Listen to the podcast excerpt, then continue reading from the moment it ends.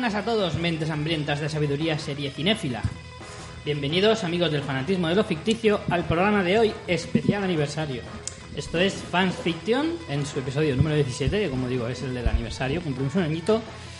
Es el 17 de esta segunda temporada, el 37 en total.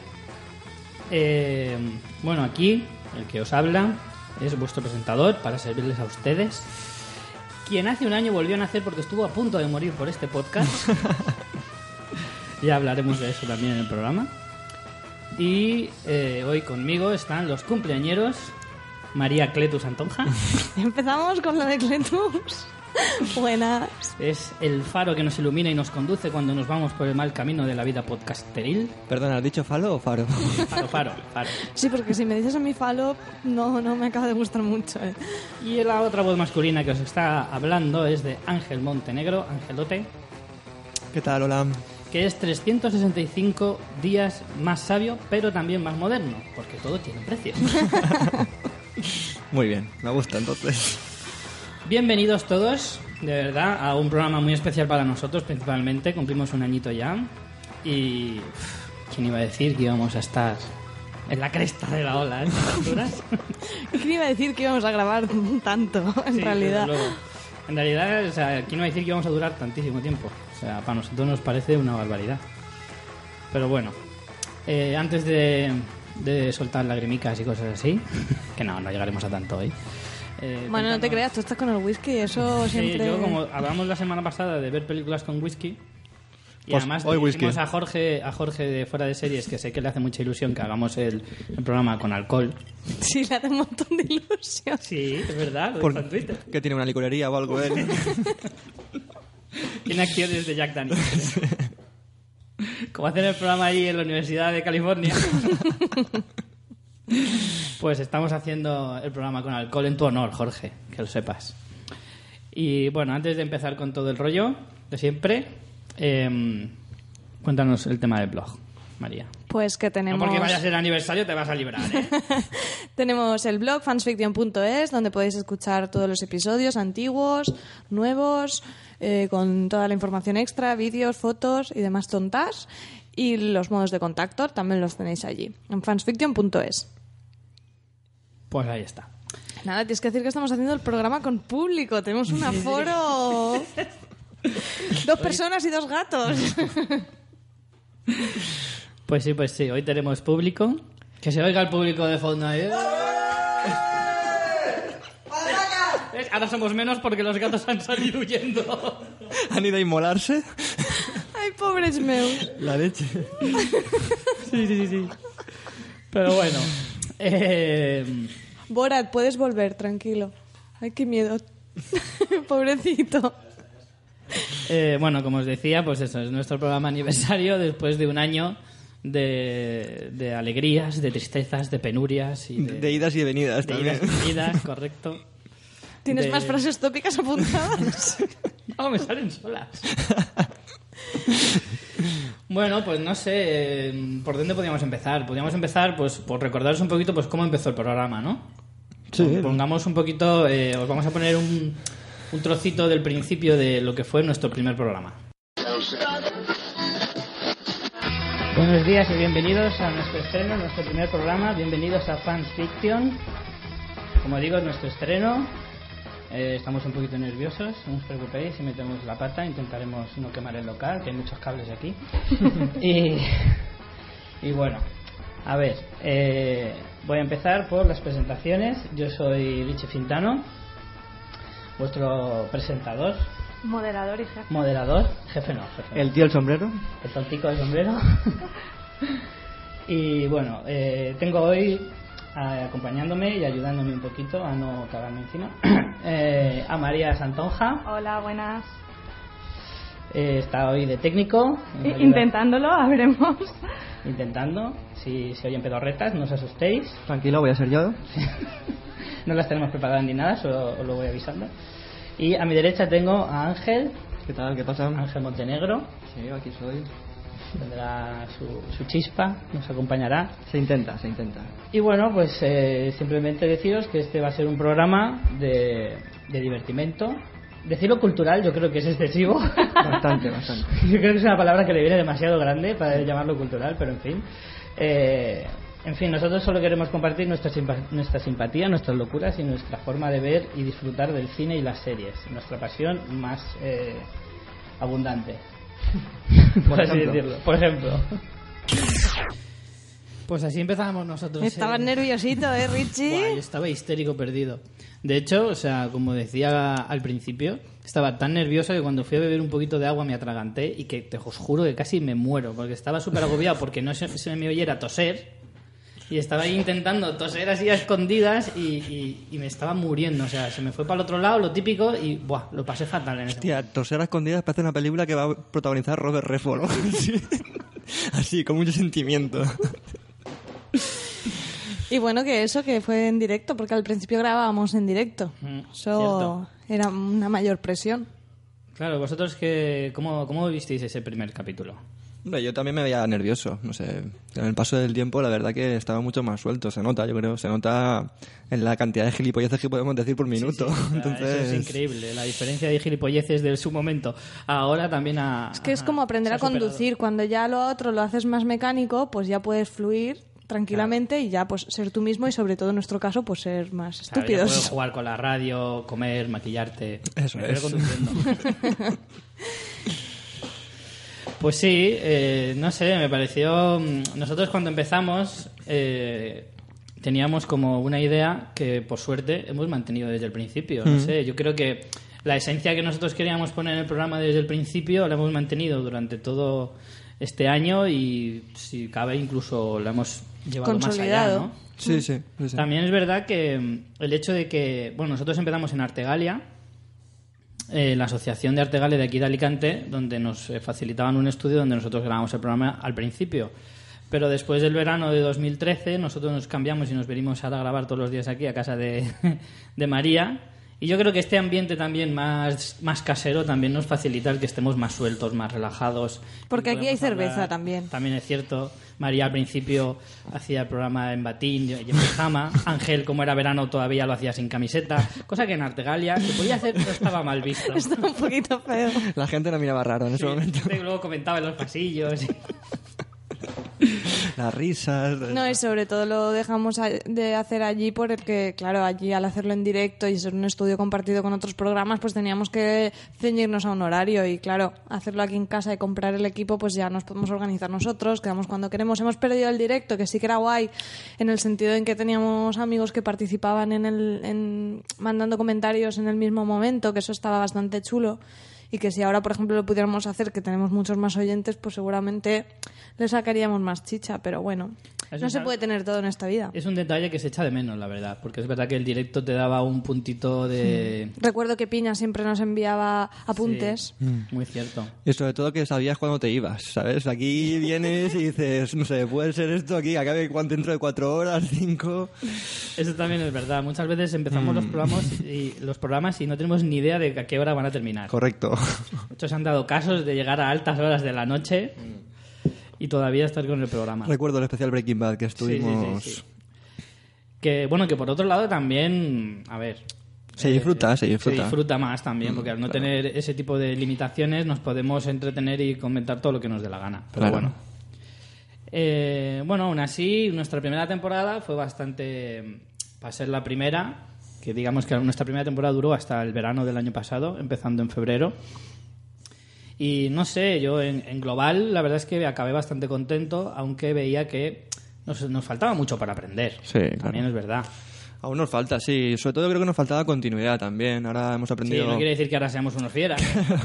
en comparación a cómo estamos ahora, yo pienso que, que sí que estábamos todavía demasiado verdes. También Sí. nos pilló una época en que yo empecé a trabajar, Ángel con los exámenes, y no siempre estábamos los tres. Ahora, al poder cuadrar el horario cuando queremos, siempre estamos los tres, y aunque venga alguien, pues viene como. Es, es un valor añadido, no, no, no falta nadie, sino Claro, que no- sumamos. No restábamos nunca, siempre, Claro. siempre es de más. Entonces, Eso sí que es verdad que los primeros episodios hay muchos que no está Ángel o que no estoy yo. Tú sí que estabas en todo, Richie. Yo es que como estoy adicto a esto ya, yo es que no me pierdo ni, ni medio.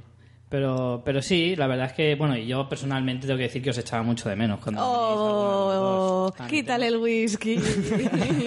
Ya estamos en la exaltación de la mitad. Ahí. ¡Eres mi mejor amigo! Bueno, ahora que dices lo de eres mi mejor amigo, esto también, aquí más sentimentaloide, pero nos ha hecho que nosotros tres pues hayamos cogido un ritmo de vernos todas las semanas, de quedar, prácticamente ya solo quedamos para el podcast, pero como en realidad en el podcast hacemos lo que hacíamos antes, que era comentar fricadas y decir tonterías, pues no... Bueno, ya hablaremos de eso también, que hay algunos oyentes que nos han preguntado sobre cómo surgió nuestra idea de hacer el podcast y tal, y que ahora, ahora comentaremos. Bueno, destacar también de la primera temporada, pues los capítulos que a lo mejor más seguimiento tuvieron o que más eh, eh, nos escucharon. Uno de los que Cifras más de nos- audiencia.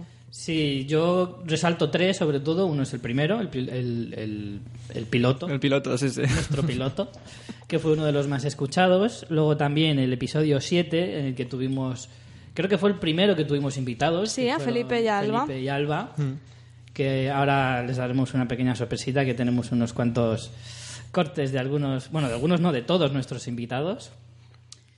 Y fue un episodio bastante... A mí me gustó mucho. Hablamos de Star Wars, ¿no? Si no Hablamos mal. de todo lo que se estaba hablando de la, de la trilogía que viene de Star Wars, de todo lo que se sabía hasta ese momento. A día de hoy se saben más cosas, pero hasta ese momento hablamos pues de todo lo que había por ahí y de, y de ellos como superfans de, de, Star, de Star Wars, que son ellos dos. Iba a decir Star Trek, madre mía, Felipe casi me hubiera matado. Que te cruje.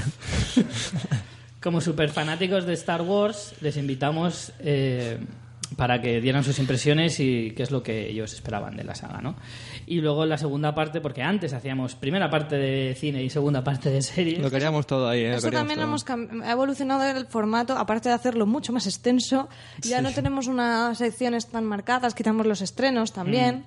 porque por ejemplo los estrenos, mm, no sé cómo lo pensaréis los que nos escucháis, pero al final tampoco creo que aportáramos mucho valor comentando los estrenos, porque No. al final cualquiera lo puede consultar y no, no sé, no tiene mucha gracia. Lo bueno que yo también he visto mucho en este último año y es que es un podcast que está en continuo continuo evolución, ¿no? Vamos cambiando muchas cosas, las cosas que vemos que funcionan bien, pues las mantenemos, las que vemos que empiezan a flojear, cuando tenemos alguna idea nueva, a lo mejor conviene cambiar otra cosa por eso. Eso es lo bueno de que sea un podcast, no un programa de radio, que podemos hacerlo cuando nos dé la gana, que somos También. nuestros propios jefes. Efectivamente. Y se disfruta mucho. Yo, sinceramente, eh, bueno, luego lo comento. Luego lo comento. Ay, ay. Otra Dejo la intriga ahí. que- Es que ahí voy el, jo- el jodido Hitchcock.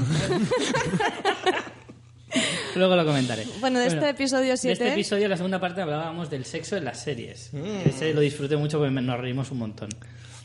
Pues tuvimos, pa- para que veáis cómo ha ido evolucionando las escuchas, que nosotros estamos, somos los primeros sorprendidos Sorprendidos, con esto, pero en esta primera temporada el episodio 7 fue el que más escuchas tuvo y teníamos 154 escuchas. wow, ya te digo. Justo. Y el otro que quería destacar de la primera temporada era justo el último que hicimos, el justo antes del parón de verano, en el que estuve yo solito, pero tuve la compañía de tres máquinas como compañeros, que fueron tres amigos míos, como son eh, Piña, Rubén y, y Eric, que participaban activamente en el, Y en tan, el y tan programa. activamente.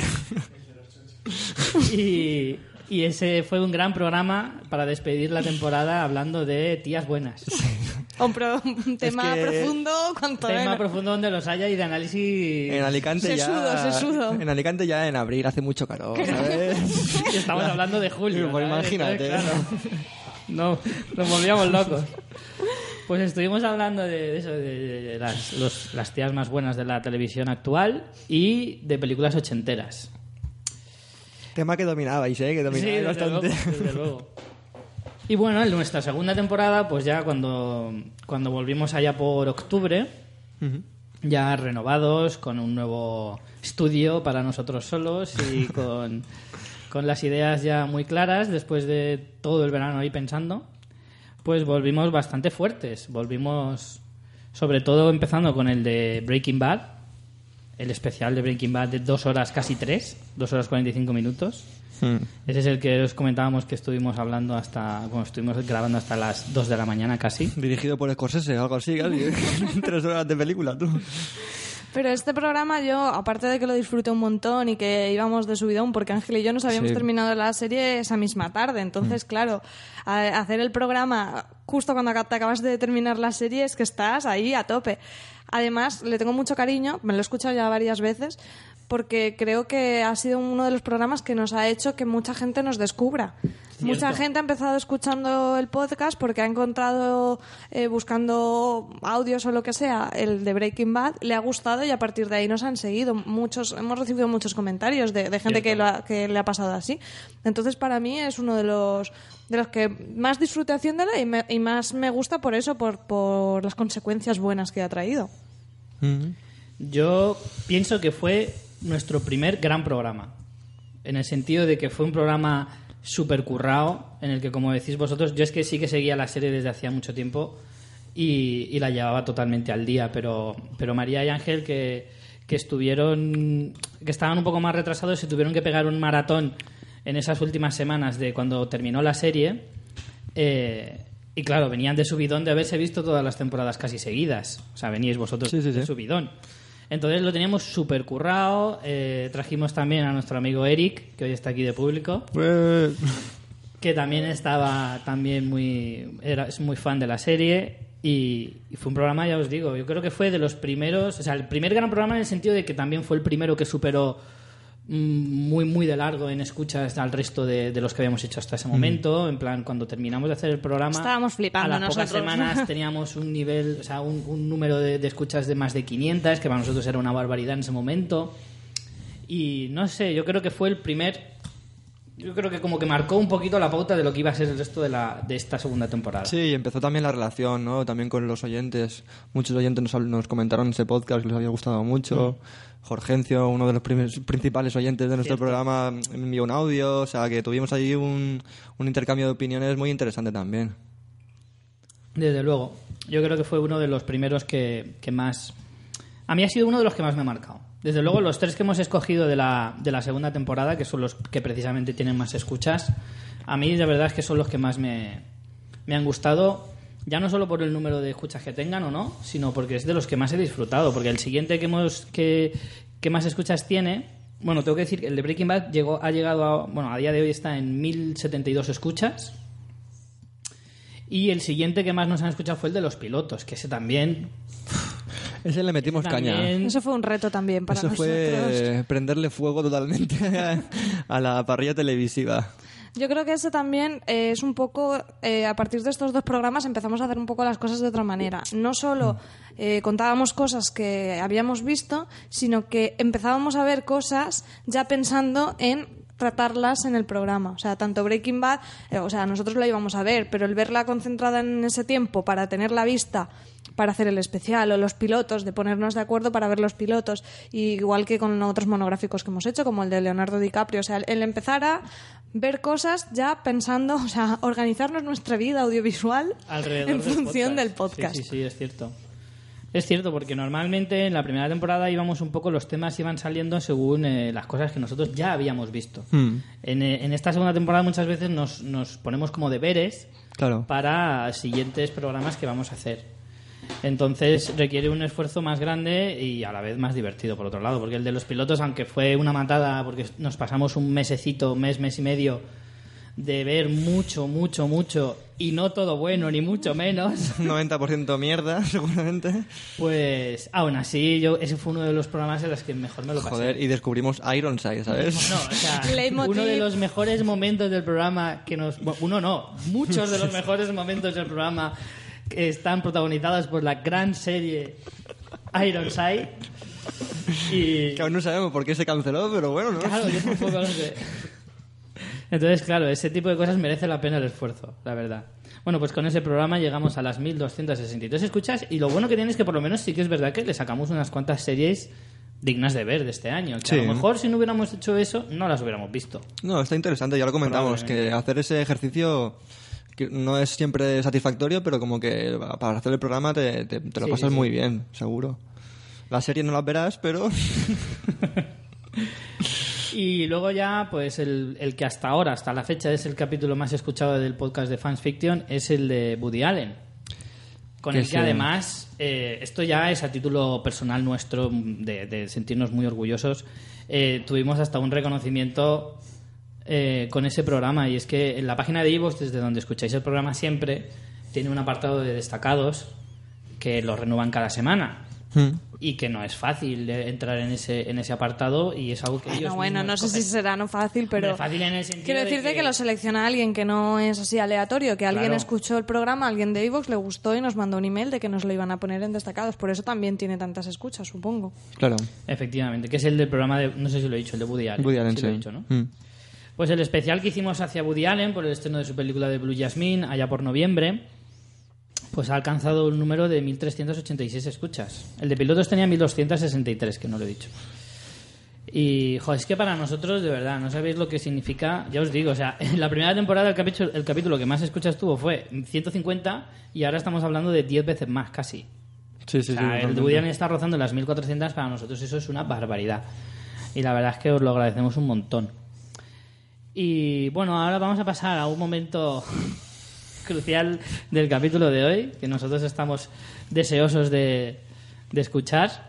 Sí, porque, bueno, como hemos dicho, hemos tenido la suerte de contar con muchos amigos que han querido venir y formar parte del programa y nos vamos a poner un poquito ñoños para enseguida ir a reírnos, que es lo que nos gusta, pero, pero sí que decir que, jolín, que, que, que poder hacer esto y compartirlo con amigos y, y- y que y que mucha gente nos lo ha dicho, que cuando nos escucha les, les da siempre esa sensación, que es una tertulia con amigos, pues ampliarlo y que vengan invitados y que formen parte de, de- de esa juerga está muy guay. Y la verdad que queremos dar las gracias a todos los que han venido a nuestro programa y hemos preparado unos pequeños Homenajes. homenajes, unos cortes con las mejores intervenciones de nuestros invitados. Yo hay una cosa que quiero decir, y es que cuando la gente nos, nos dice en los mensajes que damos la sensación de que somos una charla de colegas en un bar tomando cervezas, eh, es, para mí es el mejor piropo que nos pueden echar, de verdad.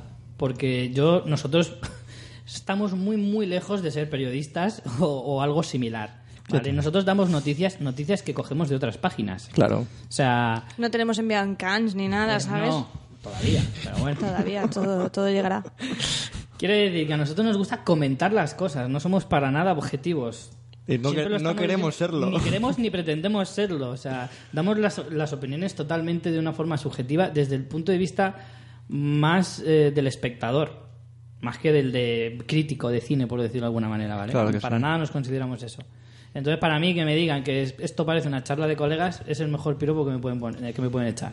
Sí, sí, porque al final la relación eso, con los oyentes estamos disfrutando bastante por porque es muy cercana, ¿no? Eh, con gente que no conocemos de nada estamos teniendo unas conversaciones como si habláramos entre nosotros a veces por Twitter y tal y eso es muy bonito, yo creo. Que el Twitter es mucho Twitter. Bueno, pues eh, vamos a empezar con, con nuestros invitados, que como decía- muy bien decía María, les agradecemos un montón que hayan querido participar de nuestra pequeña pequeño momento de, de- de locura. Con esto queremos además a ver si, como algunos, eh, en realidad tuvimos más invitados en la primera temporada y muchos oyentes seguramente nos han descubierto hace menos, pues a ver si os pica el gusanillo y, y queréis recuperar estos grandes programas, porque siempre que hemos tenido eh, invitados eh, han sido muy divertidos. Desde luego. La verdad es que no hay ni uno, ni uno que no tenga un momento de, de partirse de risa, por lo menos. Que sepa más o menos ya el fondo de lo de menos, porque muchas veces hasta nosotros mismos tampoco tenemos ni puta idea de lo que decimos, pero, pero desde luego divertidos siempre son. Y bueno, el primero que queremos destacar es eh, nuestro amigo Alonso, que estuvo con nosotros en esta segunda temporada, en el episodio número 3. Y en eso fue un capítulo bastante que yo tenía muchas ganas de hacer porque hacía tiempo que quería hablar de películas de terror y como estábamos cerca de, de Halloween, pues eh, aprovechamos la semana y hablamos de películas de terror que más nos habían eh, asustado o que más nos habían gustado. Entonces Alonso hizo su pequeña aportación. Ah, mantiene muy bien la tensión, sobre todo esos momentos cuando se acerca a la muchacha esa que está ahí en la habitación, ¿no? Y dice, está saliendo a la ducha, voy a ver qué... Voy a ver qué pasa. A ver qué si, pillo. Si, si le falta algo, si le falta alguna toalla, le acerco la bordón o algo. Que cuenta la historia de muchos asesinos en serie, pero no el- los típicos, sino un poquito más... Algunos más Bueno, a lo mejor desconocidos, la ¿no? gente sí que está puesta en asesinos en serie, no sé. Eh, Bueno, no digo que las películas noruegas... A ver, no tengo nada contra, contra Noruega, perdonadme. Pero sí que... Para todos los noruegos que nos están escuchando, que serán muchos. Ahora veo en la puerta ahí una manifestación de noruegos. Siempre amado a los noruegos. Lo otro sí que, desgraciadamente, a lo mejor te asusta más porque te lo puedes encontrar. Sí, que lo sepáis, que a lo os lo mejor... podéis encontrar. Tened cuidado. Bueno, pues este era nuestro, nuestro amigo Alonso, que es un verdadero crack. Desde aquí le mandamos un abrazo fuerte y a ver si vuelve. Porque yo la verdad es que yo a Alonso lo conozco desde hace muchos años y es uno de los tíos más divertidos que, que he conocido en mi vida. Y aparte tiene, tiene mucha idea de cine de terror. Y Bueno, y de cine en general. de cine en general, por Sabe supuesto. más que nosotros, en realidad, pero a lo mejor no tanto. no te toque la patacita, ¿eh, Richie? Pero no, pero sí que es verdad que, que da gusto, da gusto traerle y, y es un verdadero fiera.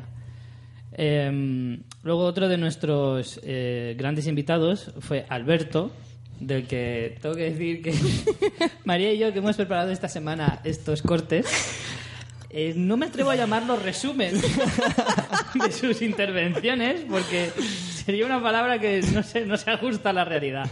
Digamos que hemos puesto prácticamente el total de su participación en nuestro programa, pero aún así muy, muy divertida. Desde luego, Alberto, desde aquí, otro saludo para ti. Eh, La próxima vez que vengas, no sé, te, te pondremos café o algo porque no está un poquito. Y bueno, cortado. atentos al número de veces que dice estupendo, ¿vale? El señor Bueno, pues- estupendo. este es Alberto.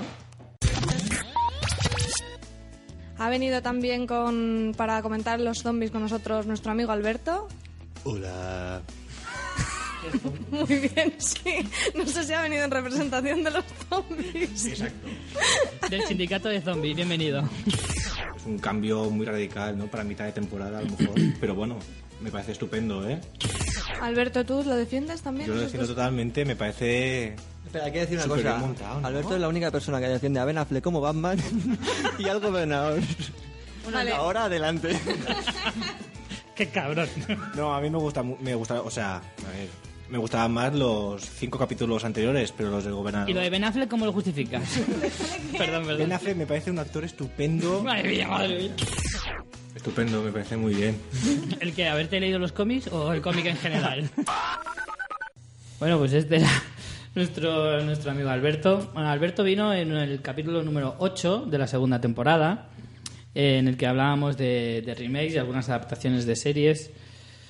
Eh, bueno, él también vino eh, por, por hacer críticas de algunas de las películas de esa semana. También participó en, uno, en, el, en el último capítulo de, De la tertulia zombie. de la El- tertulia el- zombie que hicimos antes del parón. Que fue un, un capítulo triunfador. Eso sí que tiene muchos escuchas. ¿eh? Ahora, ahora hablaremos Ahora de, comentaremos, de sí, sí. nuestro spin-off de Walking.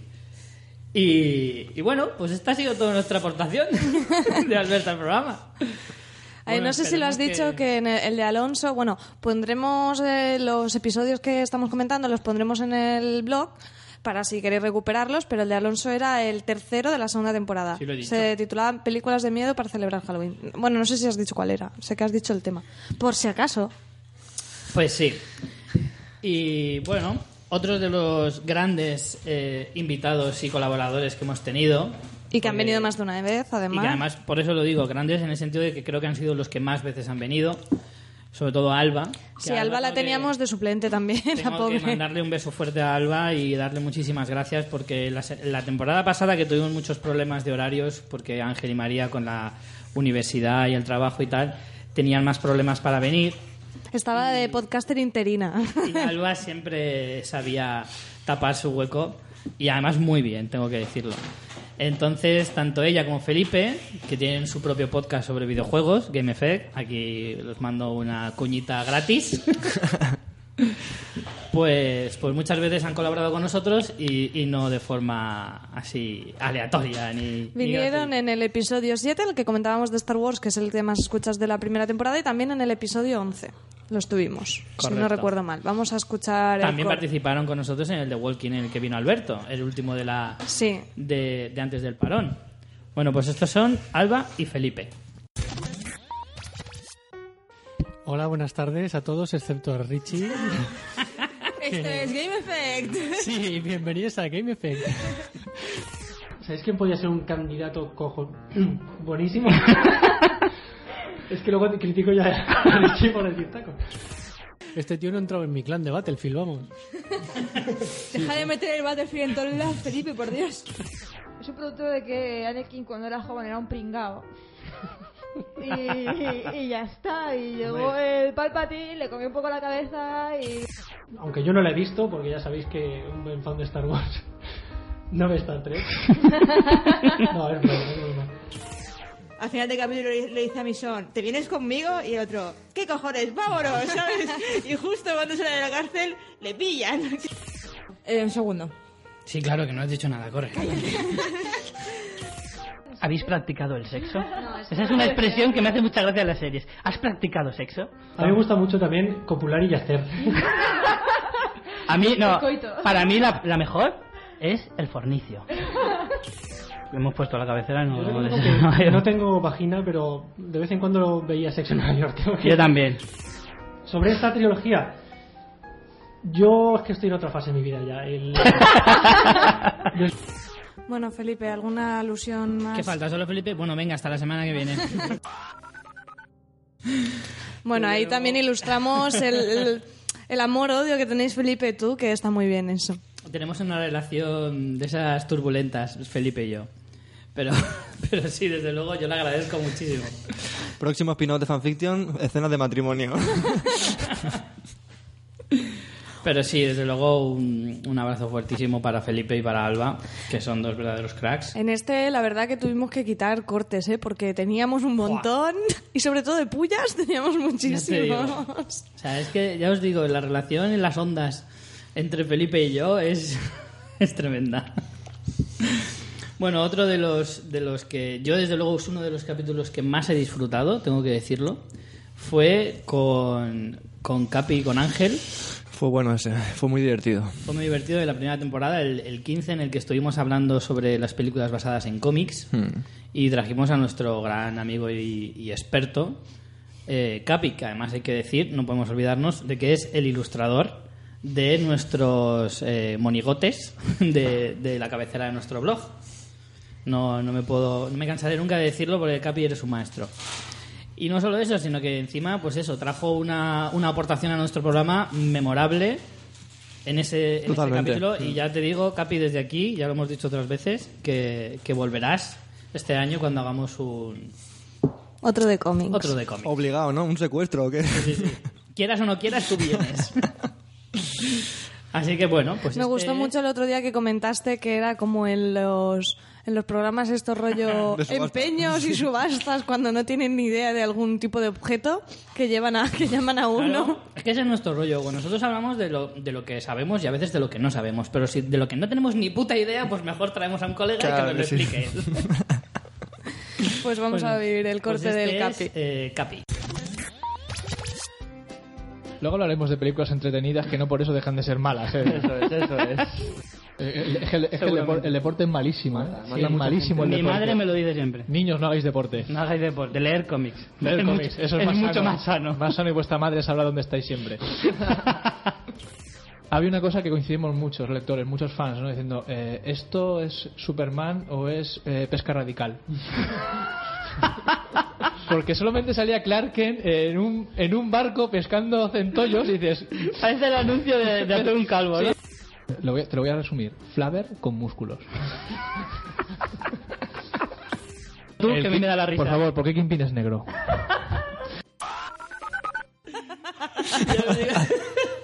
Es que disfruté, disfruté como un enano en ese, en ese, en ese capítulo porque además estuvimos hablando de un montón de películas que yo he visto, algunas me han encantado, otras las he odiado y sabéis que a mí me encanta tanto eh, odiar como amar a las películas. No, ¿te gusta más odiarlas? No, me gusta más amarlas. El problema es que odiarlas es más divertido. Entonces, ya os digo, fue uno de los capítulos que más disfruté desde aquí, Capi. Te lo agradezco, macho, porque madre mía, cómo me lo pasé de bien. Y bueno, otro en el que también tengo que decir que disfruté como un enano. En ese, desgraciadamente, no pudisteis estar ninguno de vosotros dos. Estuve yo bien acogido por mis escuderos y mis compañeros, Eric, Piña y Rubén, que a cada cual más estrambólico. Más peligroso. bueno, vinieron dos veces, ¿no? Porque vinieron aparte de en el de las tías No, Rubén, buenos. Rubén era su estreno, era Ujú. su, su Pero debut en Eric las y ondas, Piña sí que habían venido. Pero Eric y Piña sí que, sí que habían venido en otra ocasión y Eric luego además vino después al de Breaking Bad, como hemos dicho antes. Y hoy lo tenemos aquí de público Y también. hoy lo tenemos aquí de público. Es un fan, es un fan total. Total. Y además volverá. Algún día volverá. Es un, es un fan mío. Bueno, espero, yo sinceramente espero que todos los demás, o sea, ahora Piña y Rubén, de los que estamos hablando, también espero que vuelvan algún día, de la misma manera que espero que vuelvan todos los que hemos dicho antes, eh, menos Alberto, que a no ser que vengan borracho y, y algo así, no... Y coño, borracho no con coca, por lo menos. Es que estaba un poco sin sajo, Richie. Ya sabéis que sin sajo es el... Lo, Bueno, tra- lo traemos para hablar de True Detective, que está el tío como si fuera un héroe humano, el tío. Eso es, que venga, Sí, que sí, venga sí. sobreexcitado. Yo quiero que venga sobreexcitado. Pues Yo eso. incluso le diría, en plan, hablaría con su novia en plan, tú an- mm, anoche, o sea, la noche anterior, le dejas así un poco con ganas, pero sin tal. Para que así cuando venga esté ahí como... Estoy encendido, ¿vale? Como mordiéndose la lengua. bueno, ¿tú crees que vamos a conseguir invitados así, Richie? pero si luego seguro que mm, se pegan por venir aquí, hombre. No, Hombre. hombre, no. No, sí que me gustaría eh, traer nuevas... O sea, aparte de los que ya han venido... Nuevas Sí generaciones. que me gustaría traer a gente nueva y yo, de verdad lo digo, me encantaría que viniera un día June. Me Pero no- encantaría que viniera por, solo por lo entrañable que es. Te pilla un poco lejos, me parece. Sí, bueno, si te vienes de vacaciones en verano a la costa levantina, pues nos avisas y te vienes un día. Bueno, vuelve, que estábamos con, eh, con Sí. Rubén Piña y Eric. Aparte, bueno, espera un Episodio... momento, también quiero decir que tenemos que, esta, esta seg- antes de que acabe la segunda temporada, tenemos que invitar a, a nuestros amigos de fuera de series. a los Navas. Totalmente. De la misma manera que ellos nos invitaron a, a su programa, tenemos una deuda pendiente con ellos y tienen que venir aquí. Un Lannister siempre paga sus deudas. Efectivamente. Bueno, pues os dejamos con el trío Calavera. Eh, no sé, Mila Kunis, que salía en aquellos maravillosos 70, que ¿De también hemos hablado de ella. Punky Brewster. Buena piña. Sí, sí, es guapísima, joder. Ah, vale, ¿la de las gafas? No, No, la, no. la hermana, la hermana mayor. Vale, ya sé quién es. Son dos chicas y el chaval y la hermana mayor. Esa chavala es guapísima. Ah, la hermana del gordo, vale. Sauroman. Ojito, Sauroman, sí. Sa- Sauroman. Sauroman. Au, au. Es la canción de Georgie Dan de Bailemos el Bimbo. Hostia, ¿Te la puedo cantar? Bueno, Por favor, no. cántamela. Sí, Ah, no, ahora, ahora ya has metido la pata, ahora la cantas. Va, Rubén. Pero hacemos los coros. Sí, sí, claro. Bailemos el bimbón. Para pa. Para pa. Dame tabla. A las que le gusta las películas de miedo, así que le gusta verlas y tal. de, como la de papá. Papá, La se de- llama la mamá. de mamá. Eso, Sí, mamá. bueno, a la que le gusta el tema de, de mi- papás son de mamá. Sí. Gracias, Eri. Si estuviera en mi casa estaría buscando si está vivo o no para... Sí, claro que está vivo, hombre. ¿Cómo no va a estar vivo? No digo Michael J. Fox, digo el viejo. Ya, ya lo sé. Muy bien. Mamá, sí. Gracias por aportar ese rayo de luz. Porque Bueno, es que si no os queda claro, por si acaso. Ay, madre. Ay, Mira, como, como diría mi padre, que es muy frase de mi padre esta, son unos impresentables. De verdad, pero ¿cómo no vamos a invitar a, no vamos a invitar a gente así, por favor? Ay, bueno, no os lo he dicho, pero bueno, lo he dicho antes, mucho antes, pero bueno, estos tres impresentables vinieron al capítulo de, de despedida de la primera temporada, el capítulo 19 que se emitió el 25 de, de julio. Eh, y estuvimos hablando, como os he dicho antes, de pues eso, de tías buenas, en el que recuerdo que es que a Rubén no había forma de convencerle de que esas mujeres eran guapas, ¿vale? O sea, todas las rechazaba. Llegamos un momento a preguntarle, pero Rubén, ¿a ti te gustan las mujeres, en serio?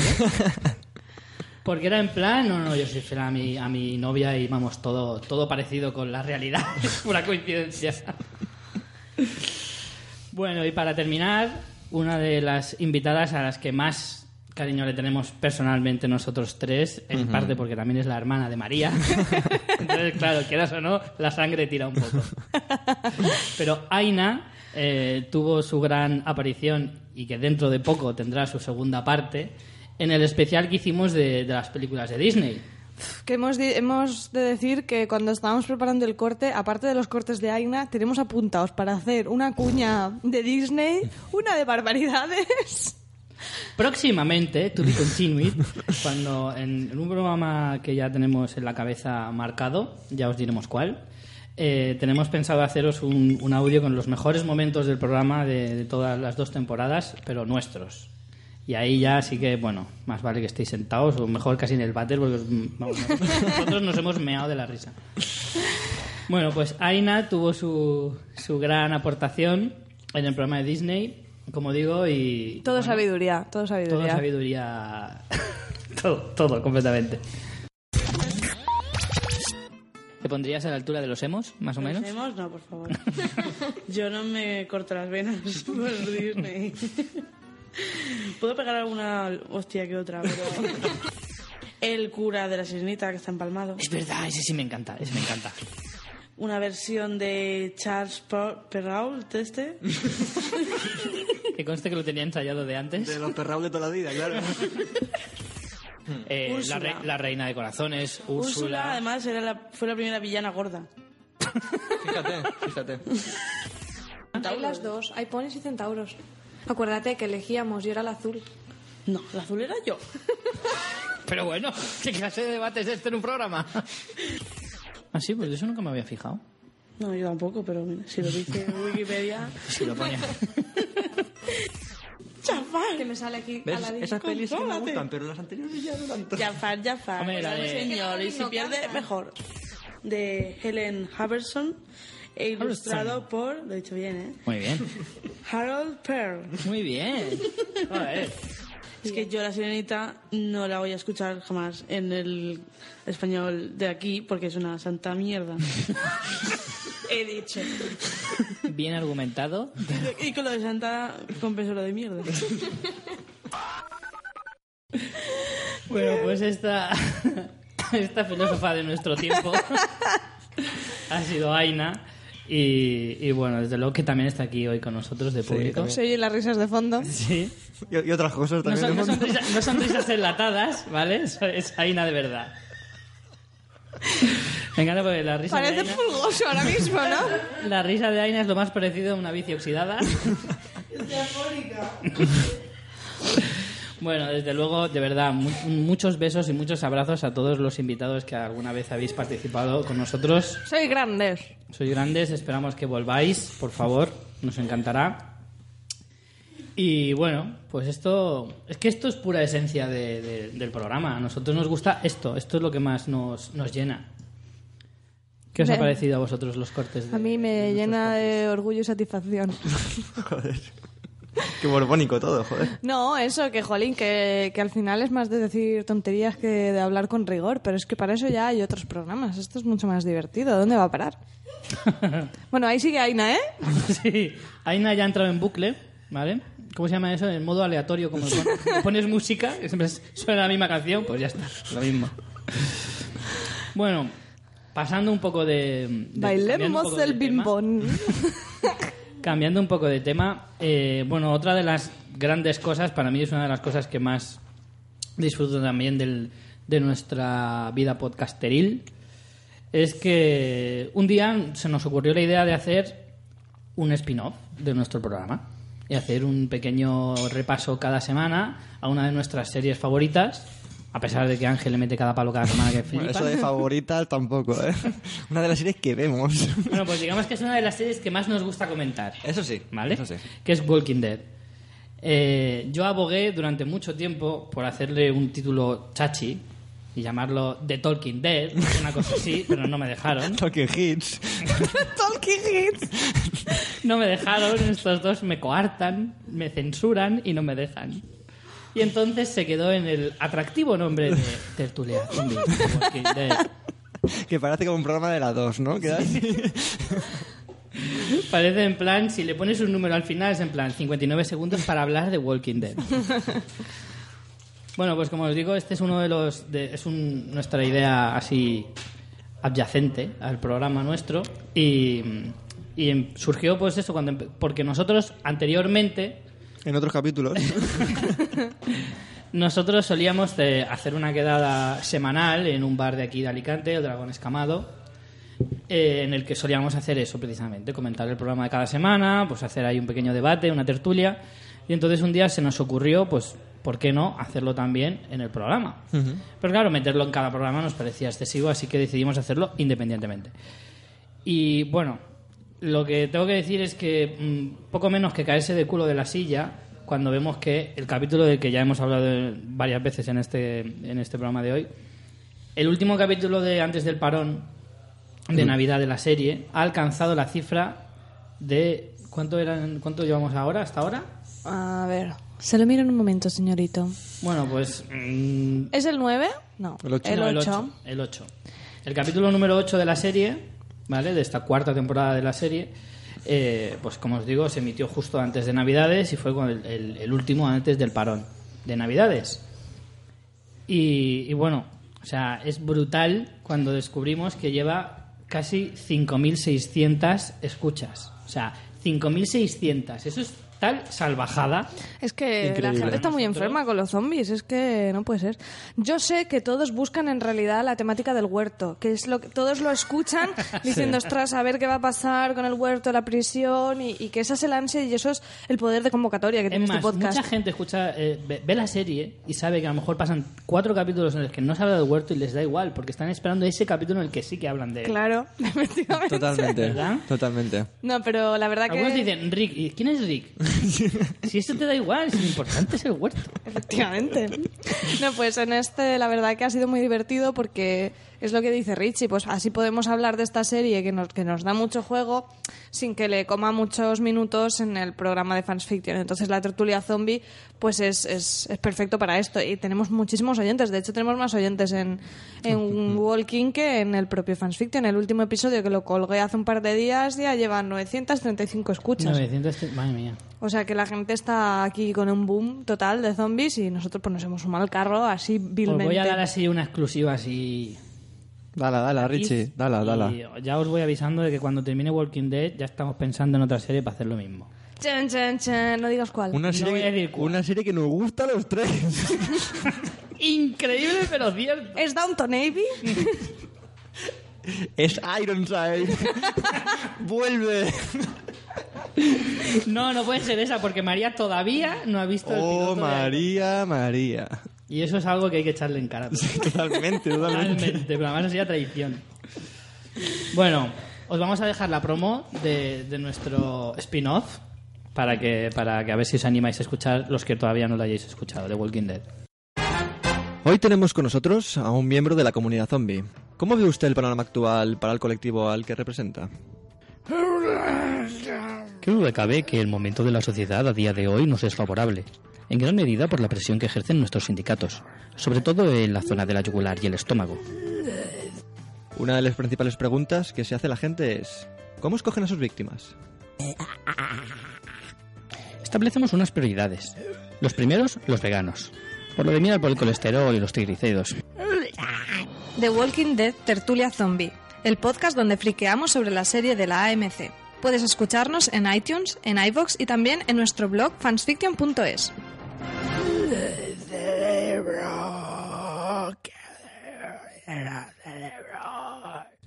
Bueno, pues después de, esta promo de Walking, eh, hemos pensado en hacernos algunas preguntas entre nosotros, luego pasaremos a las de los oyentes, que también eh, os pedimos a partir a- desde la semana pasada que nos mandéis algunas preguntas sobre nosotros, sobre cosas que quisierais saber, tanto de nuestros gustos como del programa. Y la verdad es que os agradecemos que habéis participado bastante.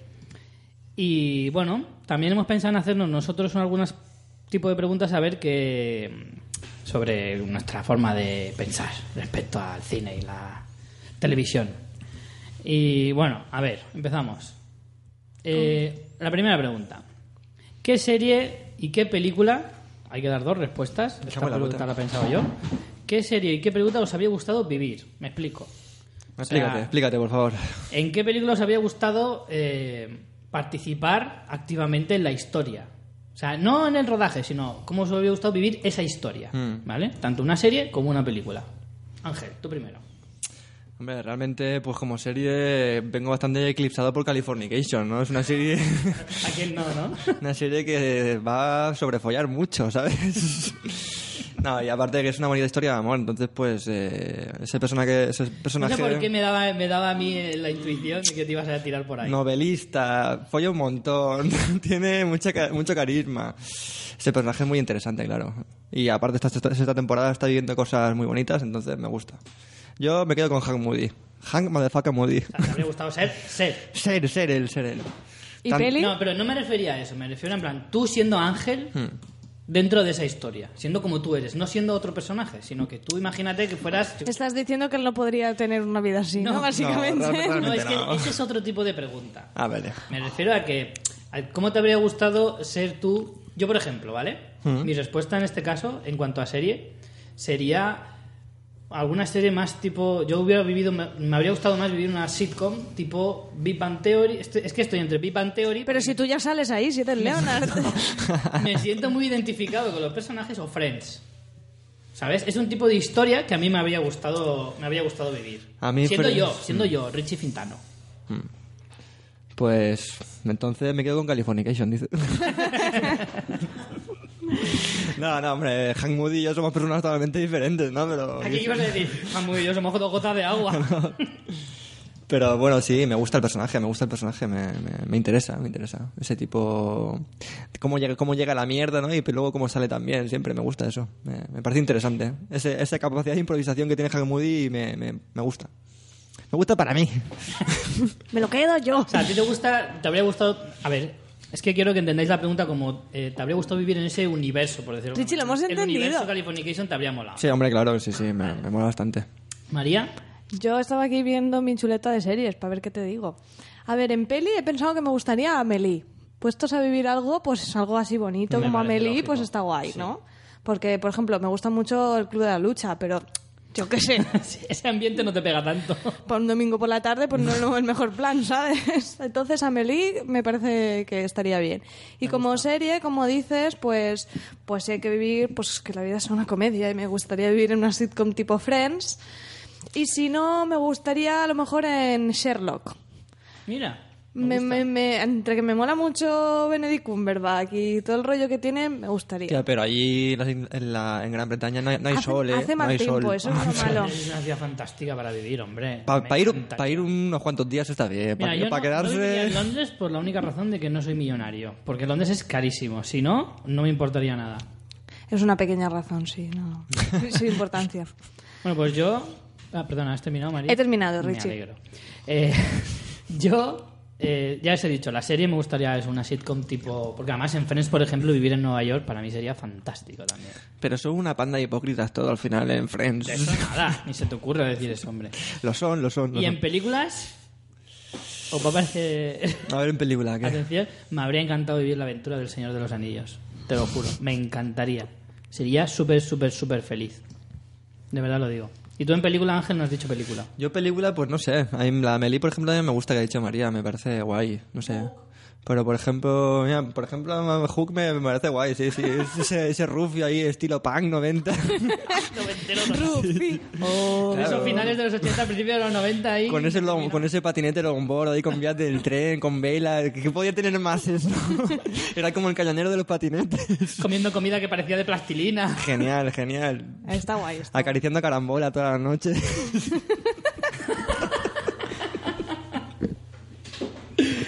Vale, muy bien. Bueno, en esta en la siguiente pregunta, bueno, Ángel casi casi ya la ha contestado, pero ¿a qué personaje ficticio te habría gustado conocer en persona? En plan, entrevista o quedar con él para tomarte unas cañas o algo. Ángel, bueno, tú ya lo has dejado claro, ¿no? Con Moody. Pues no personaje, sé. bueno, aquí sí que abarco más. Serie y televisión. Podéis elegir cualquiera de las dos opciones. Personaje, personaje cinematográfico. Pues mira, Tyler Darden, seguramente. Me parece. Era una de mis opciones. Me parece que es una forma de que penetre en tu mente una idea tan, tan potente como la revolución que me gusta esa idea. Me- o sea, que te muevan así la mente. Esa película a mí me, me provocó mucho eso. Me- esa, esa, esa suciedad que tú decías o esa forma de, de tratarlo eh, me... No sé, me, me gustaría totalmente conocer, si no fuera por lo que es en la película, a una especie de Tyler Darden, sí. Sí. ¿María? Pues... No puedes decir Amelie otra vez, ¿eh? No, no, no. Pues yo creo que a Indiana Jones. Me Sí. molaría mucho conocer a Indiana Jones, ¿no? Sería chulo. Me iría con él por ahí. Diría, ah, vea, ya tengo un amigo con sombrero, pero también me sirve, Indiana. A mí me falta el látigo. Oye, que no llevaría con disgusto, ¿eh? Te lo digo también. Pues a mí, sinceramente, eh, Greg House. House. Me encantaría House. Es uno de los personajes, es uno de mis personajes favoritos de todos los tiempos. O sea, directamente lo digo. es, una, es un personaje que creo que es súper interesante por lo analítico. O sea, es un Sherlock Holmes con personalidad propia. Y a mí me, me encanta eso de él. Yo, mira, por, por- como tú dices eso, pues yo creo que eh, Hank Moody y Greg House son dos personas Sí, que, sí, que tienen mucho paralelismo. tienen mucho carisma, pero creo que son difíciles, son difíciles de tratar. A lo mejor Sí. las, conoce- las conoces y como tenerlas cerca creo que va a ser, va a ser difícil. Yo también me gustaría conocer a Tony Soprano, pero seguro que luego Claro. estaría harta de él. Hombre, vamos a ver, a lo mejor en un encuentro tan directo podrías ver muchas facetas suyas chungas, pero Hmm. es que eso es parte de su encanto. Mira, hay, hay un, hay un relato muy bueno en uno de los libros de Chuck Palahniuk, que es el escritor de- del Club de la Lucha, que habla, que habla sobre las, la, cómo conocer o cómo hacer real una, una ilusión de un personaje de un, persona- de un personaje. Estaba muy interesante porque él tiene como idolatrado a, un- a una escritora y la conoce y es como que todo se va a la mierda. Entonces prefieren a lo mejor Ya, no conocerlo. Eso dicen mucho, en plan, que Mm. los mitos cuando los conoces se pierden toda De hecho, creo, creo que se llama como el pedo de Amy Adams algo así. Algo así como muy, muy sucio también. Vale, la siguiente pregunta. Yo a esta ya la he contestado en más de una ocasión. O sea, no voy a develar nada nuevo, pero ¿a qué dibujo animado te llevarías a la cama? Pero acariciarla o qué? Sí, como si fuera un gatico. Pues no sé, si es que si rollo... Para ir, para ir a la cama para hacer mm, cosas innombrables. No sé, no sé, realmente no sé. Mm, si hablamos en plan del rollo Disney, pues seguramente... Vamos a ver, no. Te la voy a... O sea, había hecho la pregunta así un poco en plan eufemista, pero te lo voy a decir directamente. Venga, dímela, ¿A qué joder. dibujo animado te tirabas? Punto. O sea, ¿a qué dibujo animado te te excitas No, no, pero sí. Mm, hombre, pues a mí el ombligo de, de Charmin me gusta bastante. ¿En serio? ¿Esa- ¿Con esa nariz así tan extraña? Sí, sí, sí. Yo. Esos pantalones tan bajitos, así. al borde de la cintura. No, no le duraban tres segundos, ya te digo. ¿Yasmín? ¿Te llevas a Yasmín? Sí, sí, sí. Sí. Bueno, vale, lo respeto. ¿María? Pues yo Aladín. Joder, macho. Vaya pareja. Vamos a ir ahí al intercambio de parejas. A un bar de esos swingers, ¿no? ya te digo. Bueno, pero pues yo, ya- lo- yo lo tengo clarísimo de esto de toda la vida. Siempre me ha gustado Aladín. Pues yo lo he dicho en más de una ocasión en el programa. Yo me llevaba a Jessica Rabbit, a Bulma de Dragon Ball y a Lila de Futurama. Incluso con un solo ojo. Me da igual. me da igual. Me pone a mí esa mujer guerrera ahí a tope. Bueno. Venga, siguiente pregunta. Esta es tuya, Ángel. Esta la vas a hacer. Hombre, esta me parece muy interesante, sobre todo para los oyentes. Es que es una, una, una incoherencia de, totalmente del programa, ¿no? Sí, a ver, si Richie, aquí, Atención, ¿eh? su padre se llama Rafael Pérez. ¿Por qué él y Richie Fintano? ¿Qué pasa? ¿Que un botonero italiano veraneaba en San Juan y pasó ahí un lío raro o qué? Quiero que lo expliques. Vale, pues la explicación es muy sencilla, ¿vale? Eh, yo una de las primeras cosas que pensé cuando... Hay una pregunta de uno de los, de los oyentes que nos pregunta que cuál es la película que te hizo saber que esto es lo que a ti más te gustaba o tal. Bueno, yo cuando era muy niño empecé a ver películas y, y enseguida supe que yo me quería dedicar de mayor a algo que tuviera relación con esto. Mi gran sueño es ser director de cine, cosa que difícilmente llegaría a conseguir. Pero cualquier cosa que estuviera relacionada con el cine a mí me gustaría. Y una de las primeras cosas que pensé desde muy niño fue, si yo llevo director de cine, no me puedo llamar Ricardo Pérez. no tiene gancho, no, no tiene, no, no es visión No comercial. punch. No me gustaba como, como nombre artístico porque yo me llamo Ricardo Pérez Gutiérrez. O sea, encima, o sea, no, no, no, no hay visión ahí de merchandising para nada. Es como para dirigir una, se- una serie de Antena 3 y poco más. Efectivamente. Entonces me puse a pensar, tengo que buscarme un, un nombre artístico, ¿vale? Debo confesar que Richie Fintano no es mi nombre real. Oh. Sé que os acabo de... Es como lo decíamos antes, ¿no? Cuando los ídolos se te caen, pues acabo de hacer que se caiga todo el mundo. Bueno, pues mi apellido artístico Fintano está hecho con la primera sílaba de los apellidos de mis tres directores de cine favoritos. Esto es algo que no me gusta contar así tan alegremente, pero bueno, hoy como es un día especial lo cuento. Hay que contarlo. Hay que abrirse. Bueno, pues Fintano viene hecho por las primeras sílabas de los nombres, como os digo, de mis directores favoritos, que son David Fincher, Quentin Tarantino y Christopher Nolan. Y de ahí saqué Fintano.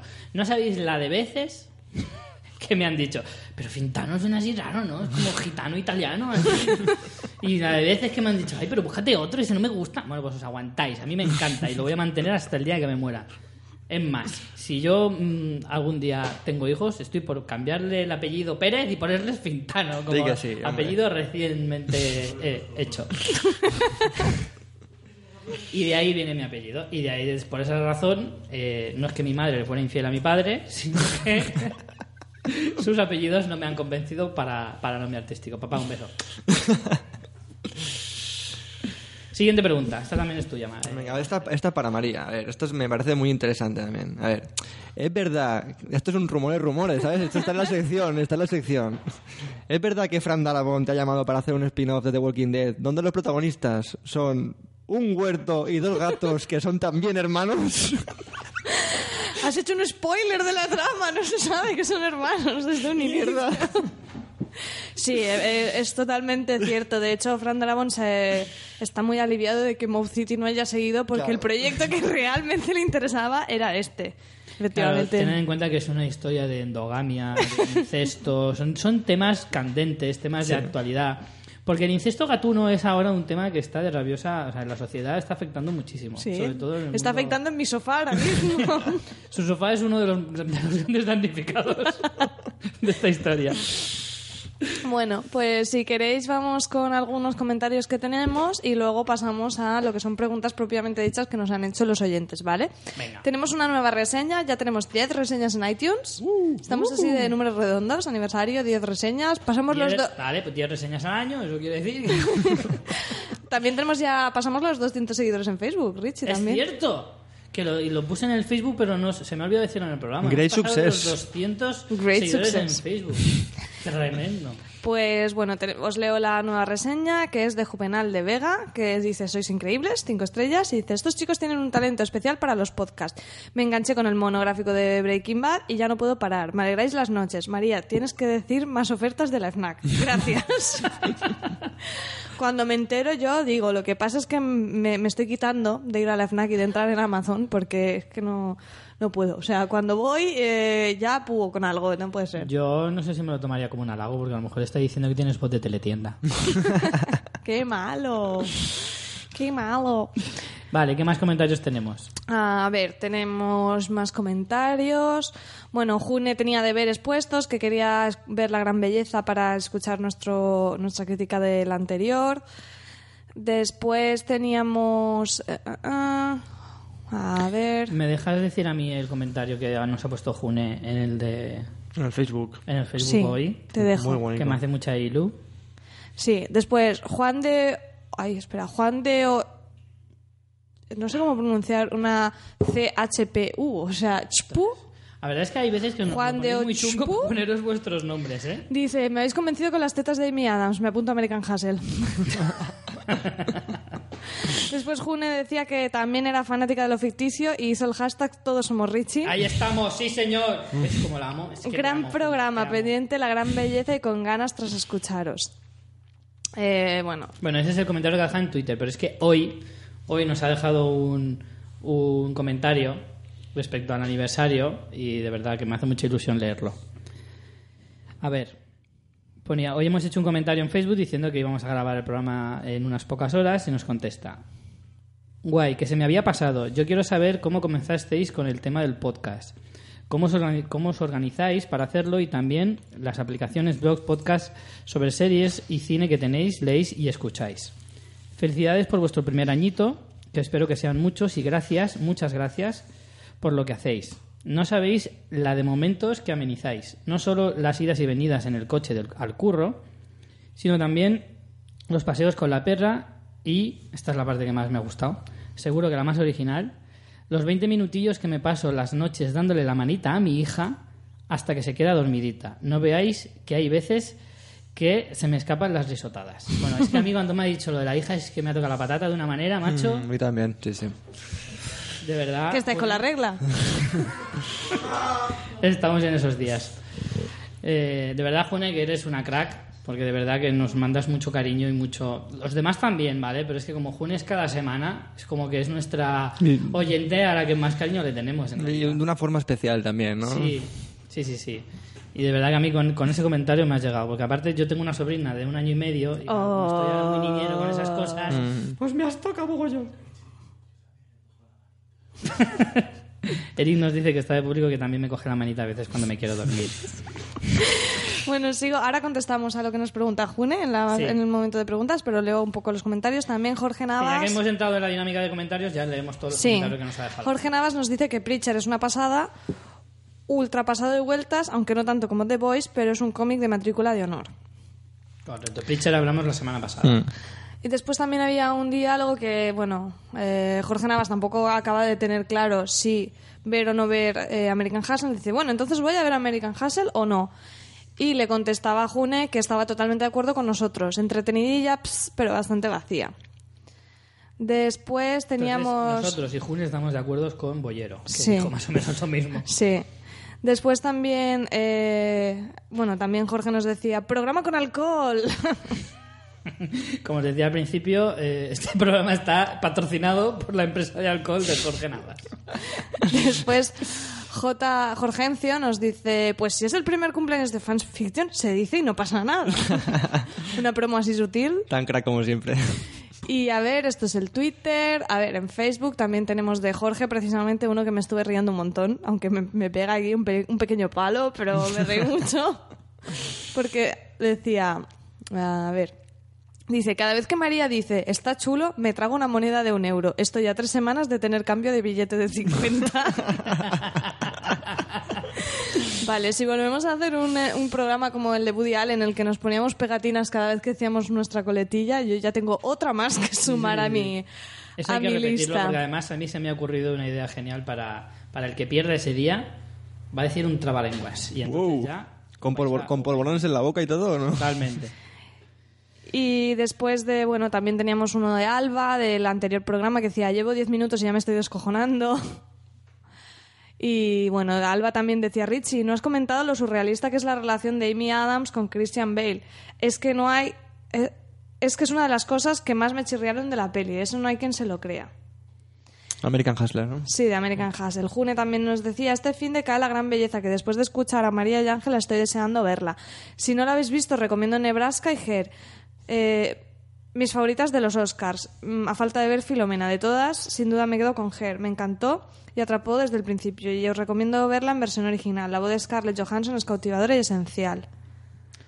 Vale, luego Eh, aparte sí. también más más eh, referente a los a- al aniversario y tal teníamos más comentarios uno es de Alejandro Piñol nuestro amigo Piña que que ha participado bueno ya lo hemos nombrado antes y que hacía tiempo que no participaba por Facebook decía muchísimas felicidades a los tres hacéis un trabajo increíble y espero que algún día se os reconozca como debéis gracias también por haberme dejado participar en dos de ellos directamente y en otros como crítico de Richie Fintano lo cual está muy bien y espero volver pronto.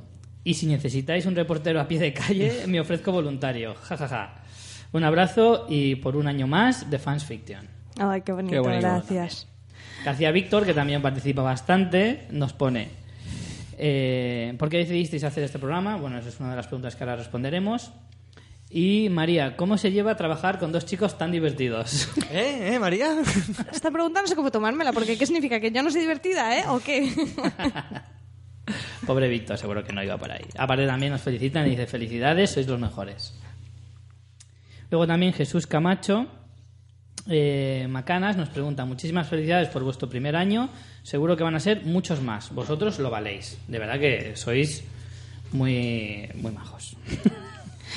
Os agradecemos muchísimo estas cosas. Es que nosotros, o sea, a fin de cuentas, joder, todo acabamos de llegar y que nos digáis tantas cosas. A veces, Ángel lo decía muchas veces, que le da hasta corte un poco. Sí, sí, no, de verdad. No lo decía de coña. Sí, es verdad, nos da un poco de corte muchas veces porque es en plan, ¿pero qué dices, tío? Si nosotros venimos aquí, decimos tonterías, bebemos cerveza y whisky y, y poco más. Bueno, pues si quieres vamos respondiendo a las Sí. preguntas que nos hacen, ¿no? Sí, que si no parecemos Lindelof aquí.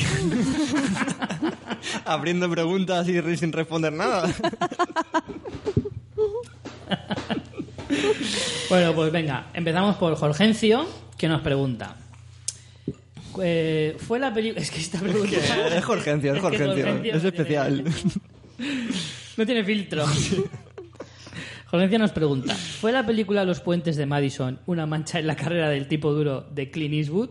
¿O, o lo hizo para demostrarnos que hasta él, un ser divino, puede llegar a ser terrenal? Yo creo que esto es una pregunta, realmente es una afirmación encubierta, porque Sí, él ya sí. lo sabe. Yo creo que él sabe. lo- lo- Es retórica Sí, pura. sí, sí, sí, él ya lo sabe que es una persona terrenal, pero duro a la vez. No, no, yo creo que es una persona divina y que a la vez es duro. Sí, sí, sí. Hombre, ya nos demostró que tenía corazoncito también en otras, en Claro. Million Dollar Baby. Y Gran Torino. O sea, posteriores, claro. sí. Hay, que tener, o sea, hay que poner la pregunta en contexto, Claro, ¿vale? sí. Hay que pensar que cuando hizo los puentes de Madison eh, estaba en una faceta de su carrera en la que era, vamos, Harry el Sucio, por ejemplo. era, era un Chuck Norris de la actualidad. Alégrame el Entonces, día. claro, a verte, tú imagínate a Chuck Norris haciendo los puentes de Madison ahora mismo. La verdad que sí. Entonces, bueno, yo en este caso debería estar de acuerdo con Jorge. O sea, es un tipo duro, pero también quiere mostrar su faceta de, de ser humano. Pues sabéis que yo no he visto los puentes de Yo Madison. tampoco la he visto, pero Madre sé lo que Sí. representa en, en el cine actual y en la carrera de Clint Eastwood. No, eh, Gran Torino, por ejemplo, lo expresa muy bien, esa combinación de tipo duro ahí, pero con su Claro, pero esta al ser está en plan. Esto es de- romance de amor, puro, claro, pues es como que te llama más la Claro, sí, choca mucho, sí. Sí, en ese sentido yo creo que Clint Eastwood también llegó un momento en que dijo, tío, es que tampoco quiero que me recuerden toda la vida la historia del cine como el tío que disparaba una Magnum del 40. Y aparte es un director de cine muy sensible también, ¿eh? con, Claro. con mucha calidad y es eso, con sensibilidad propia, que es muy interesante eso. Pero bueno, dentro de la misma pregunta, Jorge nos decía, ahora en serio, ¿cuál es vuestro cómico favorito de la infancia? actor refiere? cómico. Sí, actor cómico favorito, quiere decir. Y de- Mm, bueno, apuntaba una cosa que decía, bueno, descartando los, los típicos, en plan, los, los clásicos, decía, los hermanos Max, eh, Chaplin, en plan, eso es muy fácil, una Mm. pregunta. Y él además apuntaba que para él había sido Jim Carrey. Yo tengo que decir que en ese sentido no tengo más remedio que copiarte, Jorge, porque para mí Jim Carrey ha marcado mi, mi infancia totalmente. O sea, a mi madre, que lo odia, mi madre odia a Jim Carrey. Tu madre Ah. odia a los Simpson, es muy rara, ¿eh? Sí, mi madre es que tiene un sentido del humor un poco raro. Pero, pero sí, además tengo el derecho, tengo el, el deber de comunicar que tengo un amigo que se parece bastante a Jim Carrey, pero no voy a desvelar su identidad porque está presente.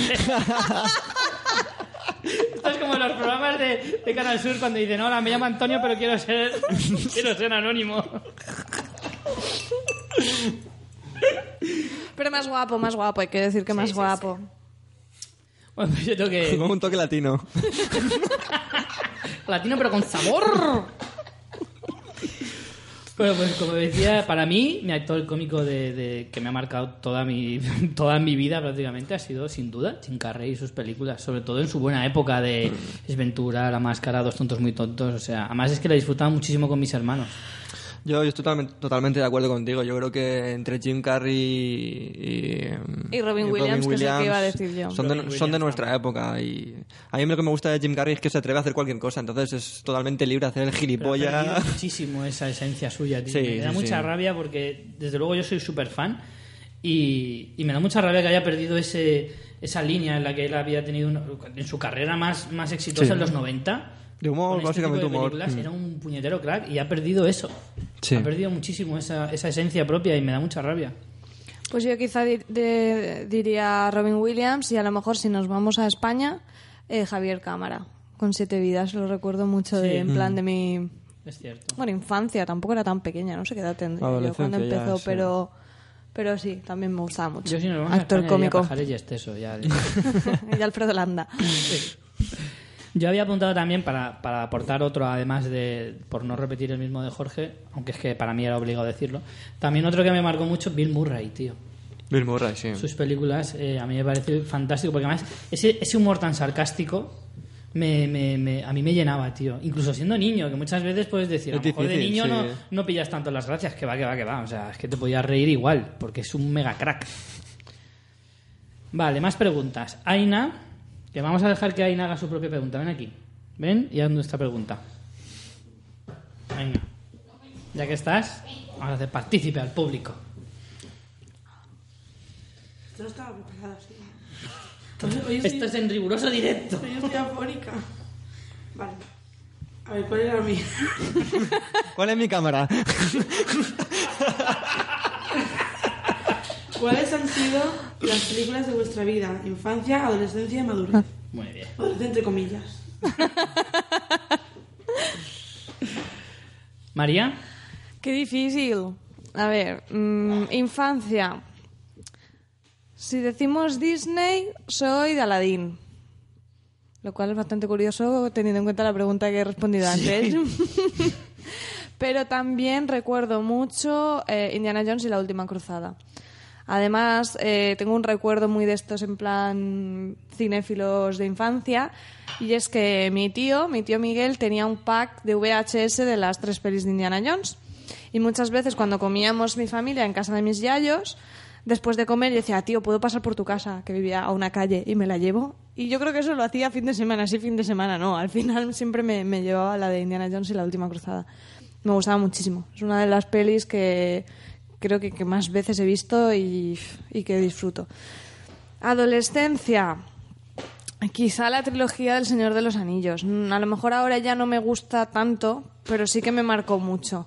Nivel friquismo total. Legolas, efectivamente. Chivata. Eso no lo vamos a decir si no se ha oído. Y. Aina dice que María se disfrazó de Legolas en carnaval. Sí, sí, María, no, no estoy diciendo nada.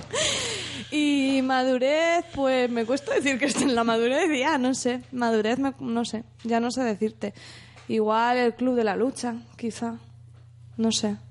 Como Seven, Seven, el club de la lucha. No sé, una de esas. Ángel.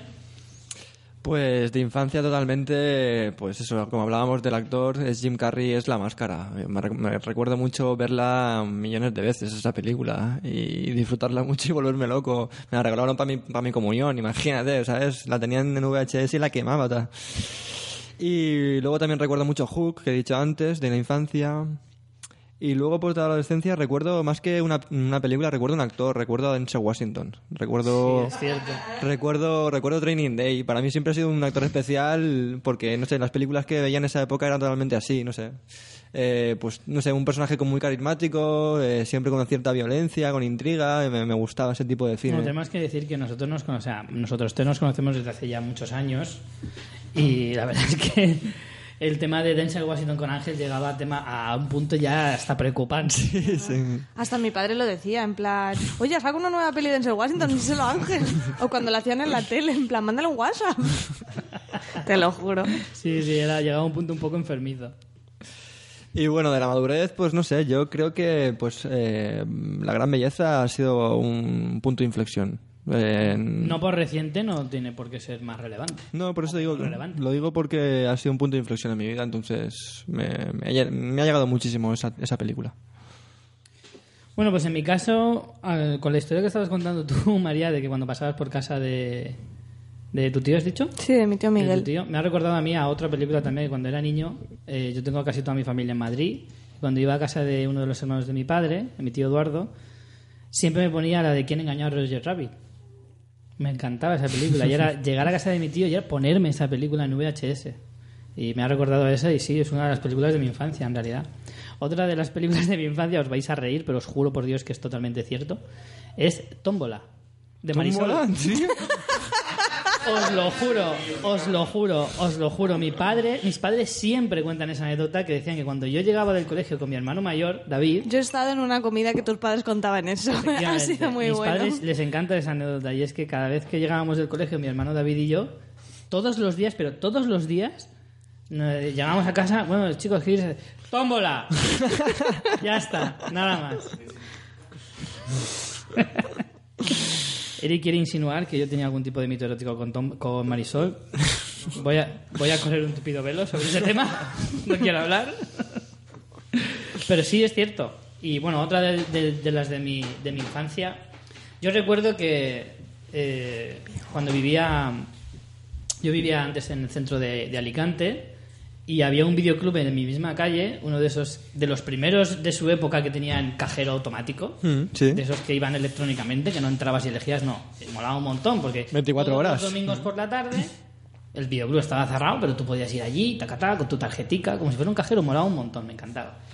Y yo recuerdo de, de esa época, de, pues sí, como decíamos antes, Jim Carrey eh, marcaba mucho mi, mi infancia Y películas como, como La Máscara o Ace Ventura era llegar y me la pude alquilar a lo mejor 10 veces cada una. O sea, llegar el domingo y mi hermano me decía, ¿cuál alquilamos? Y yo, mira, La Máscara está disponible. Joder, sí que la vimos la semana pasada. Y yo, me da igual, es que me da igual, es que quiero verla otra vez, es que no me cansaba nunca. Qué buena. Y así tío. era. En adolescencia, pues ahí comparto, porque además compartí esa, ese fanatismo con María en esa época del Señor de los Anillos. Mm. Yo recuerdo que para mí eh, fue mi primera, mi primera obsesión por, una, por unos personajes, por una historia tan...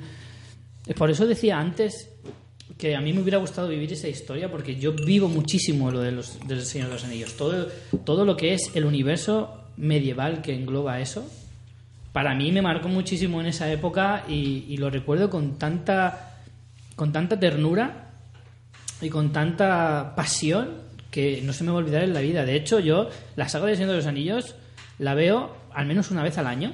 Cada año, año y medio me veo las tres películas y cada tres o cuatro años me las veo de seguido Joder. que son sus 13 horacas de versión extendida y, y los disfruto, por eso yo el Hobbit es que no, es que yo las disfruto como un enano, porque para mí es volver a mis a mis 18 años, que era la edad que tenía cuando, cuando llegó la saga esta.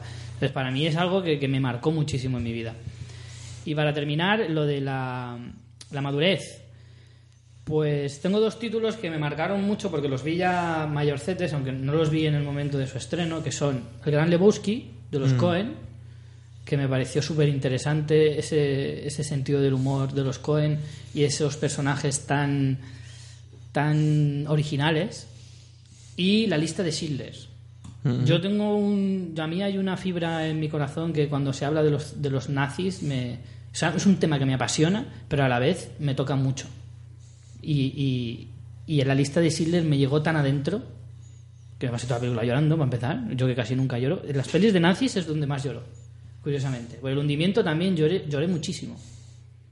Pero la lista de Schindler me tocó muchísimo, porque encima además me pilló, estaba en Irlanda, yo estuve viviendo en Irlanda unos meses, la vi allí y con lo solo que me sentía yo allí, porque no conocía a nadie, porque acababa de llegar, me vi esta película y bueno, me pasó una tarde horrorosa. Y me marcó muchísimo la película. De estas de comer helado, ¿no? Jaquendas de kilo. Totalmente. Yo creo que son películas que, que te marcan mucho en la, en la vida. Joder, qué momentazo, eh. Ya te digo. Digo, eh. ¿Sabes? ¿A qué huelen las nubes? Bueno, venga, seguimos con más preguntas. Que se nos acumula el trabajo.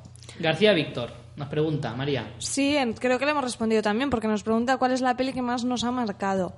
Entonces, con la de Aina de infancia y adolescencia, pues son pelis que han sido importantes, igual como marcarnos en plan de afectar emocionalmente, en plan plorera.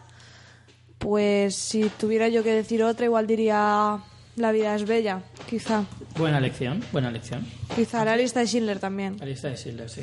Pues no sé, la verdad. No Yo sé. diría, en mi caso, yo diría Cadena Perpetua. Ay, también. Es una película que me marcó muchísimo. Me, además la disfruté con todo lo dramática que es y con todo, con todo lo que te hace sentir, porque tienes de todo en esa película. Eh, me llegó tan adentro esa película. Es que cada además es que cada vez que la veo mm, sigo sintiendo lo mismo. Y creo que es una de las películas, creo que ya lo he dicho en este programa además. eh, es una de las películas, o sea, es la película dramática que más veces he visto, yo creo. Porque esa película la habré podido ver perfectamente como una como unas 10 veces. A mí me, me marcó mucho por el tipo de cine que era, me, me gustó mucho porque combinaba eso muy bien, era El secreto de sus ojos. Me parece una de las películas más completas que he visto que he visto en el cine y esa combinación de géneros y todo lo que contaba y cómo reflexionaba y cómo te reías y me, me, mar- me marcó mucho esa película, El secreto de sus ojos. Es una película muy muy reciente, entre de comillas. sus ojos es una película que yo también disfruté mucho Mm. en el sentido dramático. Era como, era como ver cine, ¿no? Un poco de antes, ¿no? Esa combinación, Sí, esa sí. magia, no sé, me, me gustó mucho. Eh, siguiente, Jesús Camacho Macanas nos pregunta película, director y actor favorito y odiados, las dos cosas de cada uno a la vez. Eh, película, no sé, yo creo que ya hemos respondido. Sí, yo por decir alguna así diferente, porque a mí es que cada vez que me preguntan película favorita me da me sabe mal decir solo una, tío. Pues es que Mm, yo tengo ahí como cinco o imposible. seis que y es como decir una es como ser infiel al resto, ¿no?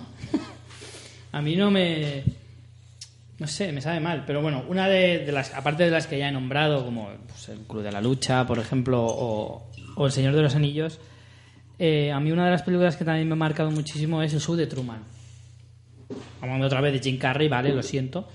Pero, pero es una de las películas en las que precisamente se pone... Es que decir que se pone serio es un poco... Porque tampoco es serio, serio, pero tampoco es comedia, comedia. Entonces, a mí una de las películas que yo Sí, tengo en mi lista del top pura. 10 es sin duda el, el show de Truman, ¿Mm? de Peter Weir. Eh, ¿Director? Director. Bueno, ya os he comentado eh, que mi nombre viene... ¿La trilogía? La trilogía. Es que además los he pu- en, el- en mi apellido están puestos en ese orden. Yo creo que por encima de todos está David Fincher. Luego Tarantino, pero es que hay, es que entre Tarantino y Fincher es muy difícil. Me costaría mucho elegir entre los dos, pero, pero a lo mejor un poquito, pero muy, muy, muy poquito por encima, Fincher. Y como actor favorito, sin ninguna duda, aquí sí que no tengo ningún tipo de problema de decirlo, es Brad Pitt. Para Brad mí- Pitt me parece totalmente eh, insuperable. Vale, pues yo, si rápida película, me cuesta mucho, pero igual si tuviera que decir una, sería El Club de la Lucha. Eh, odiada, no sé decir, película odiada. Director, creo que Tarantino. Mm, tampoco sé decirte un director odiado. Es que en actor sí que sé, pero... Yo los odiados ahora te los digo. Que no tengo Eh, ningún problema. actor favorito también Brad Pitt. No soy muy original, pero me encanta. Realmente me gusta muchísimo ese actor. Y actor odiado, Nicolas Cage. No puedo con él. No lo trago. Pues yo de película, eso, es difícil decir una, pero por ejemplo, por decir una nueva, pues Drive. Drive para mí fue un punto de inflexión en el cine. Ya le faltaba saltar la modernidad. No, no, sí, sí, pues eso. Me, me, dio un impulso a no solo querer consumir cine, sino también en querer hacerlo. Y eso para mí fue, fue muy interesante lo como de- luego fue de- desarrollándose mi vida audiovisual, digamos. Y luego actor, pues sí, Brad Pitt me gusta mucho, pero bueno, es que Denzel Washington eclipsa todo. Esa sonrisa de Denzel Washington, joder. Ahora, es, es, que Wenzel- es mágica. Denzel Washington, Wenzel, Washington iba a decir, eh, tiene una carisma particular, ¿sabes? Tiene, es como, es demasiado encantador. A mí me gustaría ver a, a, a- a- a este, a Denzel Washington en, con un papel de villano. Un Training Day, Training Day. Pero Training Day no es villano del todo, es un villano a medias. Sí, Oye, no vale que decís más de uno todo el rato. Brad Pitt y Denzel Washington. Pues No, entonces yo voy a decir más también.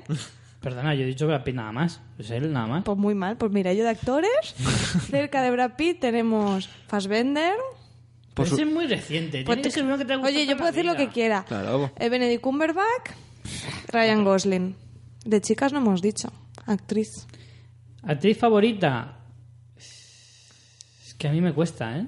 Me cuesta decirte una que... A mí la, inten- a mí la intensidad que tiene la intensidad que tiene en la mirada eh, Marion Cotillard me, me provoca muchas Sí. cosas. Entonces, no sé si es mi, mi actor favorito, esa mi actriz favorita, pero esa, esa interpretación de ciertas eh, películas, por ejemplo, como en Origen, no sé, me, me gustó mucho. Yo no sabía decirte una que me guste demasiado, o sea, que me guste por encima de las demás. No sé, a mí Angelina Jolie me gusta mucho como actriz, de verdad. Más allá de lo guapa o atractiva que pueda ser, me parece una actriz muy muy versátil y muy a mí me gusta. Bueno, y tus directores ¿En mis odiados. Pero rápido, no te explayes. Vale, no me que, explayaré demasiado. que eso da para un programa. Joder, ya te digo. ¿Películas odiadas? Nah, solo te diré un par. Y ninguna es de San Raimi, para que veas. Eh, Very Bad Things es una película que odio muchísimo, pero la odio con toda mi ansia. Y una de Gus Van Sant que se llamaba, creo que era Todo por un sueño. Ah, vale. Horrorosa. No me gustó nada. Ahí fue cuando nació mi odio por Joaquín Phoenix. Vale, entonces película odiada yo, Spirit. Mm, yo coincido, coincido con María. Sí, sí, sí. Directores odiados, pues mm, sin lugar a dudas, San Raimi. Joel Schumacher, me parece también un director súper que no sé qué narices hace en Hollywood. O también lo he dicho muchas veces y los gafapasteros me acribillarán todo lo que quieran, pero a mí mal que Michael Haneke no me dice absolutamente nada. Me parece un embustero y un estafador del cine. Y actores. En actores. A ver. Son Penn me parece un muy buen actor, pero a mí no me gusta. Sé que es un muy buen actor, lo sé. Y tiene películas incluso que a mí me gustan, pero no me gusta él como actor. Y al que odio ya definitivamente, y además es que no considero que sea buen actor, es Will Ferrell. Le odio muchísimo. Pero muchísimo. Y... ¿Qué más? ¿Más preguntas? Sí, teníamos cortita. Esta hemos respondido un poco, pero bueno, Alba nos dice, si ocurriera una invasión extraterrestre, apocalipsis zombie, superdesastre natura- natural y solo pudierais salvar una película, ¿cuál sería? Pues yo he estado pensando en esta pregunta y a diferencia de las que hemos dicho que a lo mejor eran las favoritas, puestos en una situación así de chunga, yo me quedaría con Forrest Gump. Creo que es una buena peli para salvar porque tienes mucho humor, tienes una visión bonita de la vida que si te encuentras en una de estas pues te va bien y además aprendes historia. O sea, creo que sería una buena peli para salvar en un apocalipsis. Estoy muy de acuerdo con lo que dices. Es cierto, muy bien pensado, la verdad. Ya habría salvado el Club de la Lucha, pero como ya lo hemos dicho muchas veces, pues... Pues yo hubiese ido a la ONAC y hubiese comprado todas las temporadas del último superviviente, básicamente. ¿Sabes? La, la robaba directamente. El último superviviente, me las llevo, me las llevo todas. Es una visión más pragmática en ese sentido. Después tenemos Mario Sánchez Acosta, dice, ¿cuál fue la primera película que visteis y dijisteis el cine es lo que me gusta? Yo es que tengo un poco de Alzheimer y tampoco sabría decirte qué Yo sí te lo película. puedo decir. Yo sí te lo puedo decir sin ningún tipo de, de duda. Bueno, yo creo que muy de pequeña, Blancanieves. Recuerdo haber visto un documental que iba al final de, del VHS donde veías la il- cómo se hacía la ilustración y que lo flipé y era bastante pequeña. Yo, sin lugar a dudas, y el problema es que me, me jodí un poco porque al final acaba siendo un poco tópico. Porque en los 90 surgieron muchos eh, futuros directores con Pulp Fiction. Yo lo siento cuando vi Pulp Fiction. Con, además, vi Pulp Fiction, recuerdo que vi Pulp Fiction en el Plus. La película se estrenó en 2000, en, perdón, en 1994 y el Plus, que el que tenía el Plus, la película se estrenaba justo un año después de cuando se estrenaba, ¿vale? Así que yo la vi en el 95 y en esa época yo tenía exactamente 11 años. Mis padres no me dejaban verla porque no les parecía una película para un chico de, de 11 años. Aún así yo me las arreglé para al final verla en el Plus. Y la película me impactó tantísimo que dije, yo de mayor quiero ser director de cine después de ver esa película. ¿Y tú, Ángel, tienes recuerdo o no? Mm, No, no, o sea, es con lo que comentaba antes con Drive. Drive me, me llegó mucho y como que me dio muchas ganas de hacer cine, básicamente. Vale, pues vamos ya con la penúltima. Esta eh, me la han dejado a mí en el muro mío, pero bueno, era sobre el programa. Y dice: Mi pregunta es: ¿son gatos ese sonido ambiente que oigo a veces? Gracias. ¿Quién nos hace la pregunta? Pues ya los hemos nombrado. Eh, sí, estamos grabando en mi casa, como sabéis, y tengo dos gatos que tienen cuatro meses ahora mismo y a veces pues quieren intervenir en el programa. Se llaman Borat y Marla. Aquí también podéis ver eh, aficiones cinéfilas. Borat, otra gran película que no he nombrado y que a mí me encantó. Y para mí, para mi gato gordo, pues era A el mí nombre me perfecto. un poco que quieras nombrar esa película. Me encanta esa película. Borat es un peliculón. Hmm. Y Marla por el Club de la Lucha. Así que sí, sí ¿Quién son gatos a quién hacía veces. la pregunta? No me has contestado. Ah, sí, Fanny Pies Sucios nos hacía la pregunta. Pues sí, a veces se oyen, porque a veces los sacamos, pero algunas veces están aquí durmiendo, no los sacamos y luego se espabilan a mitad del programa y nada, eh, intentamos evitar que salten por encima del micro, estas cosas que hacen los gatos. Cosa que no siempre conseguimos. No. Venga, y la última pregunta. Bueno, en realidad son dos preguntas, pero que es la misma pregunta Sí, hecha por porque dos oyentes diferentes. June ya nos había preguntado y también García Víctor nos dice por qué decidisteis hacer un programa así. Es bastante buena como para cerrar todo este especial. Pues. Se le ocurrió a Richie, en realidad. Sí, él fue el pionero en la idea. Bueno, digamos que yo desperté la inquietud que todos teníamos. Mm. Vale. Yo, bueno, la verdad es que cuando fuimos al programa de, de Fuera de Series Invitados nos hicieron la misma pregunta y yo la respondí de la misma manera que os voy a responder a vosotros. Eh, Queridos oyentes. ¿Vas a, Queridos oyentes. vas a poner un corte o qué? Nosotros, ya como ya os he dicho antes, nos conocemos desde hace muchos años, hemos compartido muchos momentos seriéfilos, muchos momentos eh, cinéfilos de nuestra, de nuestra vida, de nuestra adolescencia, de nuestra madurez y, y muchísimas veces nos encontrábamos en bares tomando cerveza y hablando prácticamente las mismas cosas que escucháis aquí en el programa. Mm. O sea, teníamos las mismas conversaciones que tenemos aquí. Y entonces, eh, nosotros que nos gusta mucho el tema de los audiovisuales, eh, yo a mí se me empezó a generar ahí un poquito de gusanillo hacia la radio. Porque yo encantadísimo haría un programa de televisión si tuviéramos los medios, pero como no los tenemos, pues pensé que un programa de radio sería más asequible. Y entonces, todo esto desde el punto de vista totalmente amateur. Totalmente, sí. Totalmente. Entonces empecé a, a pensar en el asunto y un día pues lo, lo compartí con aquí mis escuderos. y les pareció muy buena idea. Y yo la, la idea que les propuse fue pues, pues la que veis cada, cada semana en este programa. Sí, para ti era muy importante que fuera de humor.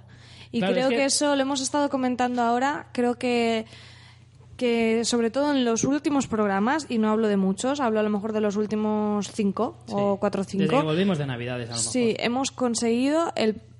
Creo que estamos en los últimos programas consiguiendo hacer el programa que El teníamos. que nosotros queríamos que conseguir. teníamos en esa idea inicial, porque a veces resulta difícil que no sea solo decir tonterías, porque nos gusta, jolín, nos gusta el cine y las series, nos gusta contar cosas que sean interesantes, pero encontrar ese equilibrio entre hacer eso, pero que no sea excesivamente serio y meter coña y tal, creo que lo hemos conseguido ese punto justo de tono que queríamos en, en los últimos programas, en realidad.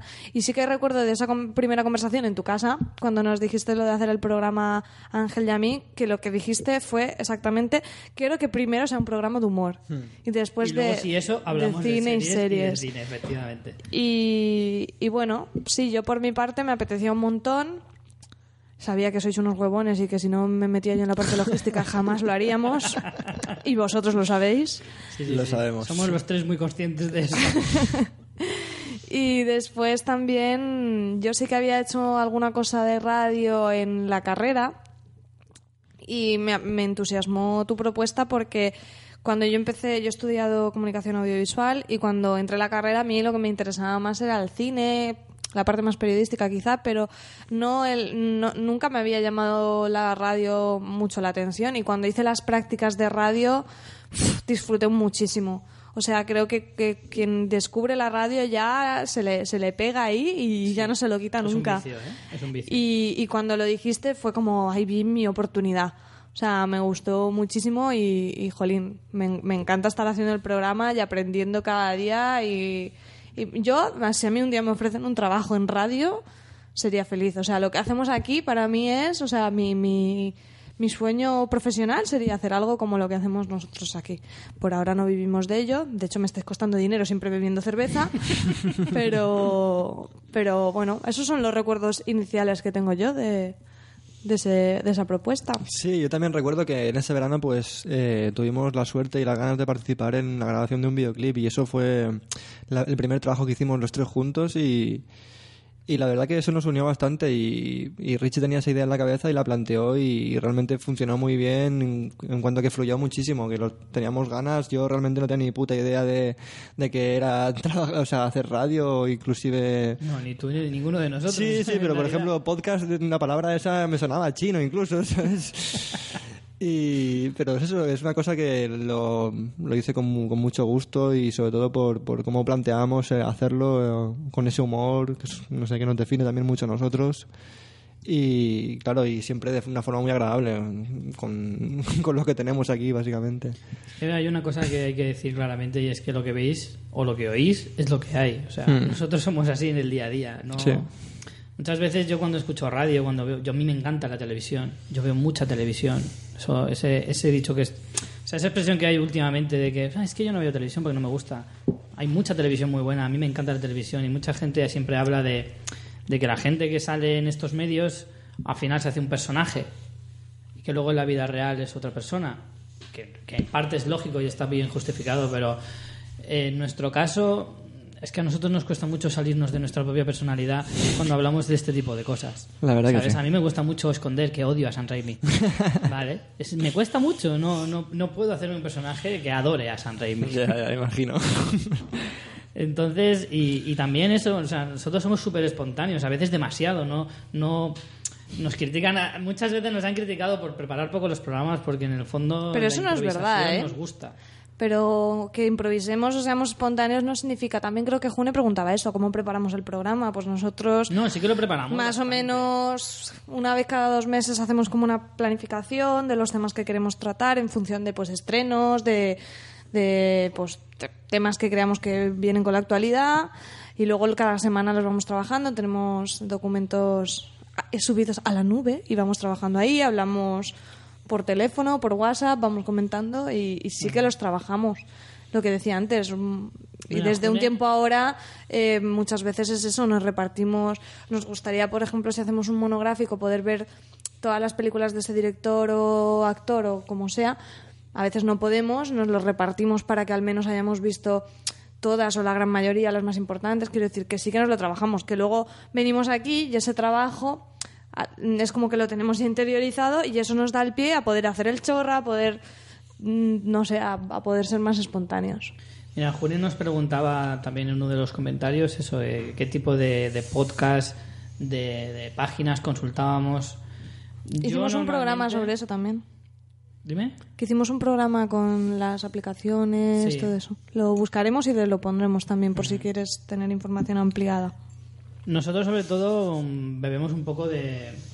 Yo personalmente consulto mucho, por ejemplo, Vaya Tele, que es un, es un blog que habla mucho de televisión en general, no solo de series, y, a mí me parece súper interesante. También consulto mucho una página que se llama estrenosdecine.net, que también trae muchas noticias y que también habla de muchas películas que, que se van a estrenar durante el año o años mm, próximos, etcétera. Y MDB, base de datos IMDb, y podcast. Affinity, luego escuchamos algunos podcasts, María sobre todo, que es muy Yo aficionada. escucho fuera de series o televisión, esta peli ya la he visto, cosas de Lin, del sofá a la cocina, eh, adictos al espectáculo, series por momentos, no sé si me dejo alguno, escucho muchos, muchos, muchos, no solo de cine, de otros temas también, pero de cine. Esos que he dicho, los principales. Seguro que me dejo algún otro que escucho más puntualmente, pero esos los oigo de continuo. Yo consulto también mucho la, la página de la revista de Cinemanía, que una vez lo puse como recomendación, porque de verdad que hace unos artículos geniales. Y no sé, en realidad es que sería un poco complicado, o sea, de lo que te vas encontrando por ahí. Yo a veces ve- leo artículos en páginas que a lo mejor no estoy suscrito ni nada por el estilo, pero si me la encuentro por ahí y me interesa, lo leo. Pero es un poco, pues eso, cuando una afición te, te marca tanto, pues tienes más inquietud, te mueves más. Pero en fin. Bueno, pues ya está, vale, ya bien de autobombo. Creo que este se, se va a titular Primer aniversario Autobombo Fans Fiction. Se va a que titular. estaba- ¿eh? Estaba pensando que era como una especie de autoentrevista a nosotros mismos. Sí. Mm. Igual si ha quedado demasiado eh, ególatra, os pedimos disculpas. No, no, nos queríamos dar este manera- pequeño homenaje porque yo ya resumiendo mucho, pues eso, que esto lo hacemos con mucho cariño, que ha crecido muchísimo más de lo que esperábamos, no esperábamos para nada que nos escuchara tanta gente, que nos mandaran tanto cariño, que nos dijeran que les gustaba tanto y nosotros, sinceramente, nosotros estamos haciendo lo que nos gusta hacer. Si a alguien no le gusta, pues hombre, siempre se puede escuchar cómo mejorar en cosas, pero habrá otras que nos puedan decir que diremos, mira, lo siento, ¿no? Si no te gusta, no lo escuchas porque esta es nuestra idea de programa y lo queremos hacer así. Pero que encima prácticamente todo lo que nos llega es bueno, pues yo que lo estoy Yo flipando. siempre he dicho, bueno, después de este momento tan chungo de María, que vamos, prácticamente saca una navaja. eh, no, yo siempre he dicho que yo, de verdad, agradezco mucho las críticas. De verdad lo digo, no es falsa modestia ni, ni tal. A mí me mola que me den caña de vez en cuando porque también de eso se aprende. De verdad lo digo, ¿eh? Y cuando nos dicen, es que parece que a veces no tenéis los programas preparados y no sé qué, oye, pues a lo mejor es el empujoncito que nosotros necesitamos, que para nada somos eh, perfectos ni, vamos, lejos estamos de ello. Pero bueno, bueno, terminamos con esto y antes de terminar el programa de hoy, como la semana que viene, os recuerdo que tenemos gala de los Oscars, que para nosotros es un punto importante de la temporada. eh, vamos a hacer un programa especial de los Oscars y pues vamos a dejar preparada la porrita, nuestra pequeña porra de los Oscars y lo queremos decir ahora para que quede dicho antes de, lo que es la gala, porque la semana que viene tendréis programa especial de, de los Oscars. Eh, Yo le he hecho un poco así a Orri porque es que tampoco quería poner todo el rato, estamos todo el rato de acuerdo, nos gustan los mismos directores, actores, hacemos la porra No, a los no, Oscar y ponemos lo mismo. No, no nos gusta lo que creemos. yo no he puesto Claro. los que yo quiero que ganen. Eso es. Yo he puesto los que creo que van a ganar. Pues yo he puesto un poco de todo. Es una, hay una diferencia. María ha puesto lo que no ha salido. Chichi. Venga, vamos, mejor película. Venga, yo como mejor película ya lo dije. Pero las leemos momento. todas, ¿no? ¿O qué? Bueno, Sí, adelante, las repasamos. si te hace ilusión. Venga, María, adelante. Venga, dale caña ahí. Mejor película, La gran estafa americana, American Hustle. Como gane, me cago en todo. Capitán Phillips, Dallas Bayer Club, Gravity, Hair, Nebraska, Filomena, 12 años de esclavitud y El lobo de Wall Street. Yo, como ya dije en capítulos anteriores, eh, creo que este año vamos a tener, eh, de la misma manera que lo tuvimos en los Globos de Oro, eh, diferente premiado en el sentido en director y película. Creo que el- la película se lo va a llevar 12 años de esclavitud. Antes, como os comentaba antes de lo de Cinemanía, Cinemanía está haciendo ahora unos reportajes buenísimos. Seguirlo en Facebook y los veréis. De razones por las que ninguna de estas películas se merece el Oscar a mejor película. De verdad, una por una van analizando los motivos por los que no se lo merecen. Y el otro día me leí el de 12 años de esclavitud, y aunque creo que es la que va a ganar, Mm. estoy totalmente de acuerdo con el artículo y no se lo merece. Yo también creo que 12 años de esclavitud va a ganar. No sé, me da, me da la intuición de que esta película... No sé si va a ganar muchos premios, pero este premio en concreto me parece que va, va a ser para ella. Pues yo he puesto el lobo de Wall Street, no sé si tanto porque quiero o porque lo creo. Pero he puesto esa. Además, por no poner todo el rato lo mismo que vosotros, que es que es un rollo. A ver, a mí con el logo de Wall Street, bueno, la semana que viene con los Oscars ya me explayaré todo lo que quiera y más referente a los Oscars y lo que pienso de cada una de las películas, directores, etcétera.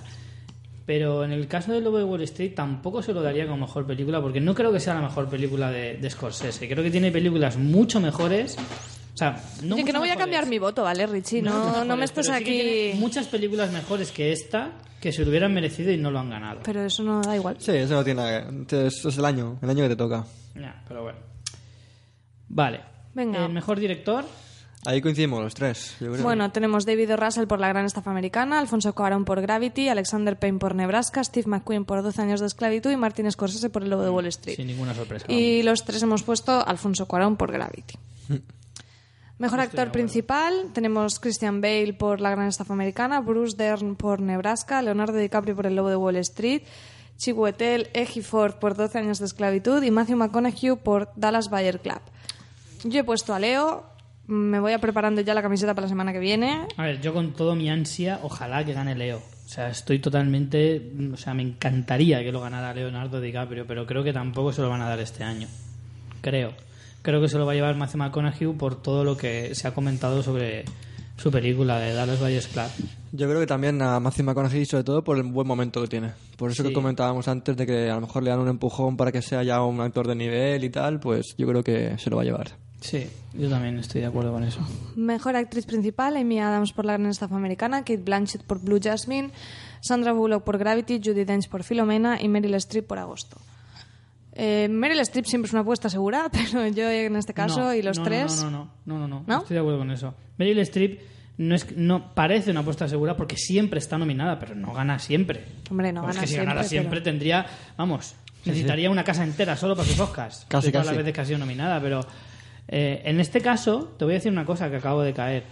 Mm, parece muy evidente que se lo va a Kate Blanchett, que en principio es mi primera apuesta, pero no descartaría, ojo, Judy Dench. Sí.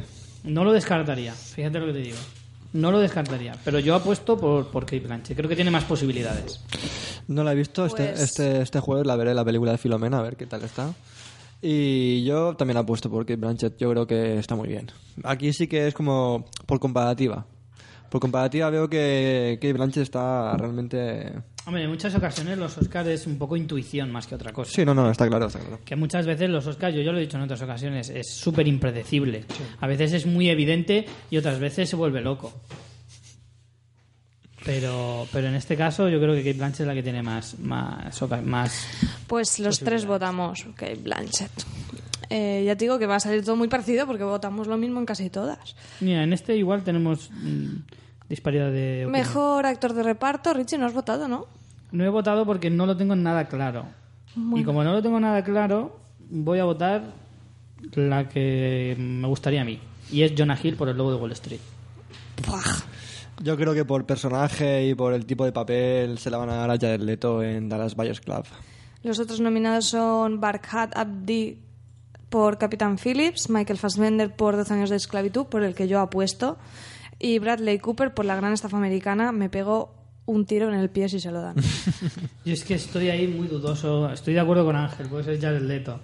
El problema es que no quiero nominar es que estoy nominando, me estoy dejando influenciar demasiado por los globos de oro. Y no quiero que sea así porque no, casi nunca coinciden en todo.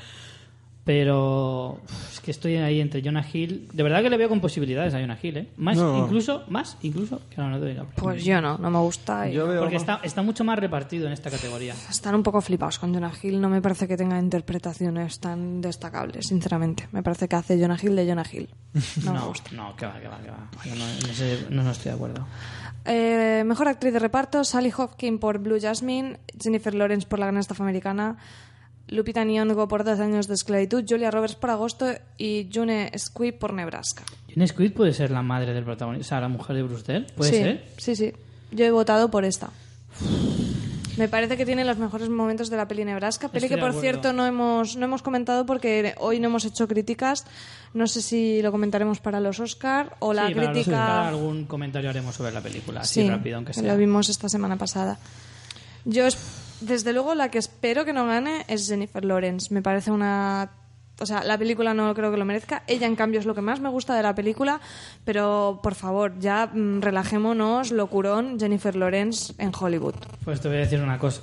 Te voy a decir una cosa. Eh, yo, a pesar de que estoy de acuerdo contigo en el que creo que la película no se lo merece, probablemente incluso ella tampoco se lo merezca, pero creo que es la que más posibilidades tiene y yo apuesto por Jennifer Lawrence. Fíjate. Y a pesar de que sabéis que yo amo a Jennifer Lawrence, no me quedaría contento, pero creo que es la que más posibilidades tiene. Pues yo apuesto por, por el voto ahí totalmente afroamericano de compensación a Lupita Nyong'o. ¿eh? Es, es- es muy extremo a lo que suele votar la Academia de Hollywood. Pero sobre todo porque por, por comparativa también no veo ninguna ningún no sé ningún pedazo de, de- de papel en ninguno. Sally Hawkins de Blue Jasmine me gustó también, pero tampoco lo veo. Es que ninguno de los papeles así lo veo así como muy intenso. Es que no sé. este- es el más intenso es el de categoría creo ella. que es la más difícil. De todas las que vamos a nombrar ahora, me parece la más difícil porque es la que más. El nivel está más igual. Y no para bien, sino que es demasiado bajo. Yo creo que es que ninguna de las cinco se merece la, la, la- Yo creo que la básica- Lupita, iba a decir, porque lo acabo de leer. La nominación creo que no se lo merece ninguna. de las Básicamente por el poder dramático que tiene 12 años de esclavitud, el personaje crece más. Básicamente. Parece muy facilón. muy sí, facilón. sí, sí, no, no digo que no sea, pero Bueno, mejor película de habla no inglesa. Yo creo que he cambiado tres veces mi voto, pero bueno. Tenemos a Alabama Monroe por Félix Van Groening, La gran belleza de Paolo Sorrentino, Limach... Ostras, ¿esto en qué es? Limach Manquante, no sé pronunciarlo ni sé en qué país es. En qué idioma. Limash Manquan. Riz Paná, La caza de Thomas Winterberg y Omar de Hani Abu Hassad. Puf, bueno, vosotros vais por La gran belleza. Yo voy sobre seguro. Yo he puesto la caza, he pensado cambiar a la gran belleza, pero al final creo que para Estados Unidos la peli Alabama Monroe le- les, les puede Mm. gustar mucho. También tengo que decir que no sé exactamente quién vota esta categoría. No sé si la votan todos los académicos o quién. Pero creo que Alabama Monroe tiene, tiene papeletas. Sí, o sea, aunque me parezca que la gran belleza se lo puede merecer más, pero para Oscar, para los Oscars veo más a Alabama Monroe. No sé, igual me equivoco. Muy posiblemente me equivoque. Mm, yo también estaba dudando entre esas dos películas, pero al final me he decidido por la gran belleza por... Por deseo. por- no, no, por no, porque creo que también los Oscars no se van a quedar fuera de esa gran película que está ganando en todos los en todos los festivales y como dijo Te María... a la gran belleza. Sí, y como dijo María, yo es una, creo que es una película a pasar a, a la historia del cine. Entonces... Creo que yo no, se- creo que, no se por, van a quedar fuera. Por lo que comentabais vosotros la semana pasada y sobre todo por lo que yo he oído, o sea, para empezar ha arrasado en todos los, premios europeos, eh, creo que se la va a llevar de calle. Bueno, seguimos con Mejor Guión Original. Tenemos a David O. Russell y Eric Singer por La Gran Staff Americana, Woody Allen por Blue Jasmine, Craig Borten y Melissa Wallach por Dallas Buyers Club, Spike Jones por Her y Bob Nelson por Nebraska. Yo en este sentido creo que está bastante... Es que es- las categorías de guion suelen irse a películas mucho más pequeñas, en el que el guion es lo que más destaca. Y creo que Her en este caso se lo puede llevar de fácilmente. Hombre, es más original de lo que nos plantean. Yo, por no poner lo mismo que vosotros, he puesto Nebraska. No, Yo creo que es la única posibilidad que tiene Nebraska de llevarse algo. Yo también lo creo. Yo creo que esta historia les gusta mucho a los Sí, americanos. puede ser que Yo María ahí que- yo acierte. pienso que si en alguna tiene si alguna tiene alguna posibilidad es en esta. Aún así creo que Her le va a ganar y creo que Nebraska se va a ir con un cerapio como un castillo. Yo lo espero. Yo bueno, también lo espero. y la última que tenemos es Mejor Guión Adaptado. Richard Link, Linklater y Julie, Julie Delpy y Ethan Hawke por Antes del Anochecer, única nominación. Bill Wright por Capitán Phillips, Steve Coogan y Jeff Pope por Filomena, Joe Ridley por 12 años de esclavitud y Terence Winter por El Lobo de Wall Street. Yo estaba entre 12 años y El Lobo, pero he optado por El Lobo, al igual que vosotros, chicos. Sí, en esto coincidimos los tres. Yo creo que es la única en la que probablemente tenga serias posibilidades junto con la de Leonardo Con la de a lo mejor. Mm. Pero creo que se. Aunque yo sigo diciendo que Jonah Hill tiene sus posibilidades, por, por lo mismo que por la categoría de actriz eh, de reparto, porque tienen una calidad bastante similar, todos los nominados. Eh, no sé, creo que Wall, luego Wall Street es que me parece súper injusto que solo tenga cinco nominaciones. Es que me parece Pues muy sí. injusto. Y American Hustle tendría que tener cero. Sí, además de verdad. Bueno, igual la de Jennifer Lawrence como nominación no me parece mal. Ahora como que se lo den, pues no. Bueno, y con todo esto, pues un año más, un año más. Bueno, no un año más. Un año. Un año hecho y esperemos muchos más, en realidad, eso sí. No sé, a mí me gustaría despedir el programa hoy, que no vamos a hacer nada más. O sea, aquí termina nuestro programa. Me gustaría escuchar de vuestra boca, aunque ya no creo que me vayáis a decir ya nada nuevo de lo que ya hayamos dicho, pero no sé. Que... Quieres que lloremos, ¿no? No, no que lloréis, pero sí, no sé. ¿Qué os ha parecido este año y qué esperáis del año próximo? Damos, damos por sentado que esperemos que estar por lo menos un año más, estar aquí dentro de un año diciendo lo mismo. Ángel. Pues no sé, el año el año pasado, todo este año anterior fue un año realmente como convulso entre nosotros, pero pero no sé, es como que al final pues todo se ha impuesto, ¿no? Nuestras ganas se han impuesto, el querer es poder, nunca se ha hecho más más real esa claro, más real esa frase. Y me gusta mucho eso, me, me gusta porque, joder, porque si querer poder eh, está muy guay, ¿sabes? Sí, Esa- sí, está claro. Ese querer, quererlo, pues al final lo hemos conseguido y, y sobre todo esta segunda temporada, como, como unión a, a la siguiente pregunta, la de qué espero para el próximo año, es eso también. Es ese querer es poder y esa, esa capacidad de mejora que tenemos y sobre todo que estamos llegando a un nivel de entendimiento muy, muy grande también entre nosotros, de respeto, pues eh, preparamos los programas más fáciles, eh, los hacemos más divertidos, la conexión entre nosotros es mejor, no sé. Sobre todo espe- espero eso, pues pasármelo igual de bien que me lo paso, que me lo paso hasta ahora, a este, a este, a este año cumplido. María. Pues yo es que estoy totalmente de acuerdo en todo lo que ha dicho Ángel. Eh, Este primer año, pues por circunstancias personales han, han habido momentos un poco difíciles de seguir adelante con el programa y lo hemos, no solo lo hemos mantenido, sino que hemos mejorado, que nos ha unido un montón. Yo a nivel personal mm, ha sido una de las cosas, no sé, más bonitas que me han pasado este año y, y creo que me ha dado ganas de seguir aprendiendo, porque para mí en este programa lo que hacemos también es nosotros no somos tampoco expertos y me da ganas de seguir aprendiendo, de obligarme, entre comillas, a ver más cosas. Estoy yendo mucho más al cine, estoy viendo más series, estoy leyendo más. Creo que me hace mucho bien este programa. Y luego encima me lo paso un montón, vamos, me, me meo de la risa, hacemos una terapia aquí buenísima. Y bueno, eso, como primer año creo que ha sido una experiencia genial. Luego, ¿qué espero del próximo? Pues seguir aprendiendo, porque eh, cada vez pues vamos aprendiendo un poquito más de lo que es el medio técnico de radio y todo esto. Y, y sobre todo eso, que el, el- el tener un poco la obligación de tener que grabar cada semana te hace estar más al día de lo que, lo que se está haciendo, del cine, de las series de, de- de ver más las cosas, de eso, de estar más en conexión con ese mundo que como me apasiona, pues es una obligación, pues como decía, muy entre comillas. Y eso es lo que espero de este siguiente año, que, que todo ese aprendizaje que llevemos pues nos vaya haciendo que, que crezca más. Por ejemplo, el siguiente año cuando veamos pilotos ya podremos decir que si nos ha parecido un año bueno o malo, que por ejemplo este año no podíamos, Claro. ¿no? Porque era la primera vez que veíamos todos los pilotos, no, no podíamos tener una visión eh, global de si era un buen año o malo, porque era la primera vez que lo hacíamos. Pues el año que viene pues lo podremos hacer mejor, tendremos ese, ese bagaje cultural, con que cultural se queda muy grande. Y sobre todo pues tenemos aquí material para muchos monólogos, Richie. Bueno, yo me quedo sobre todo con, con la sensación personal de, de haber hecho algo que, yo qué sé.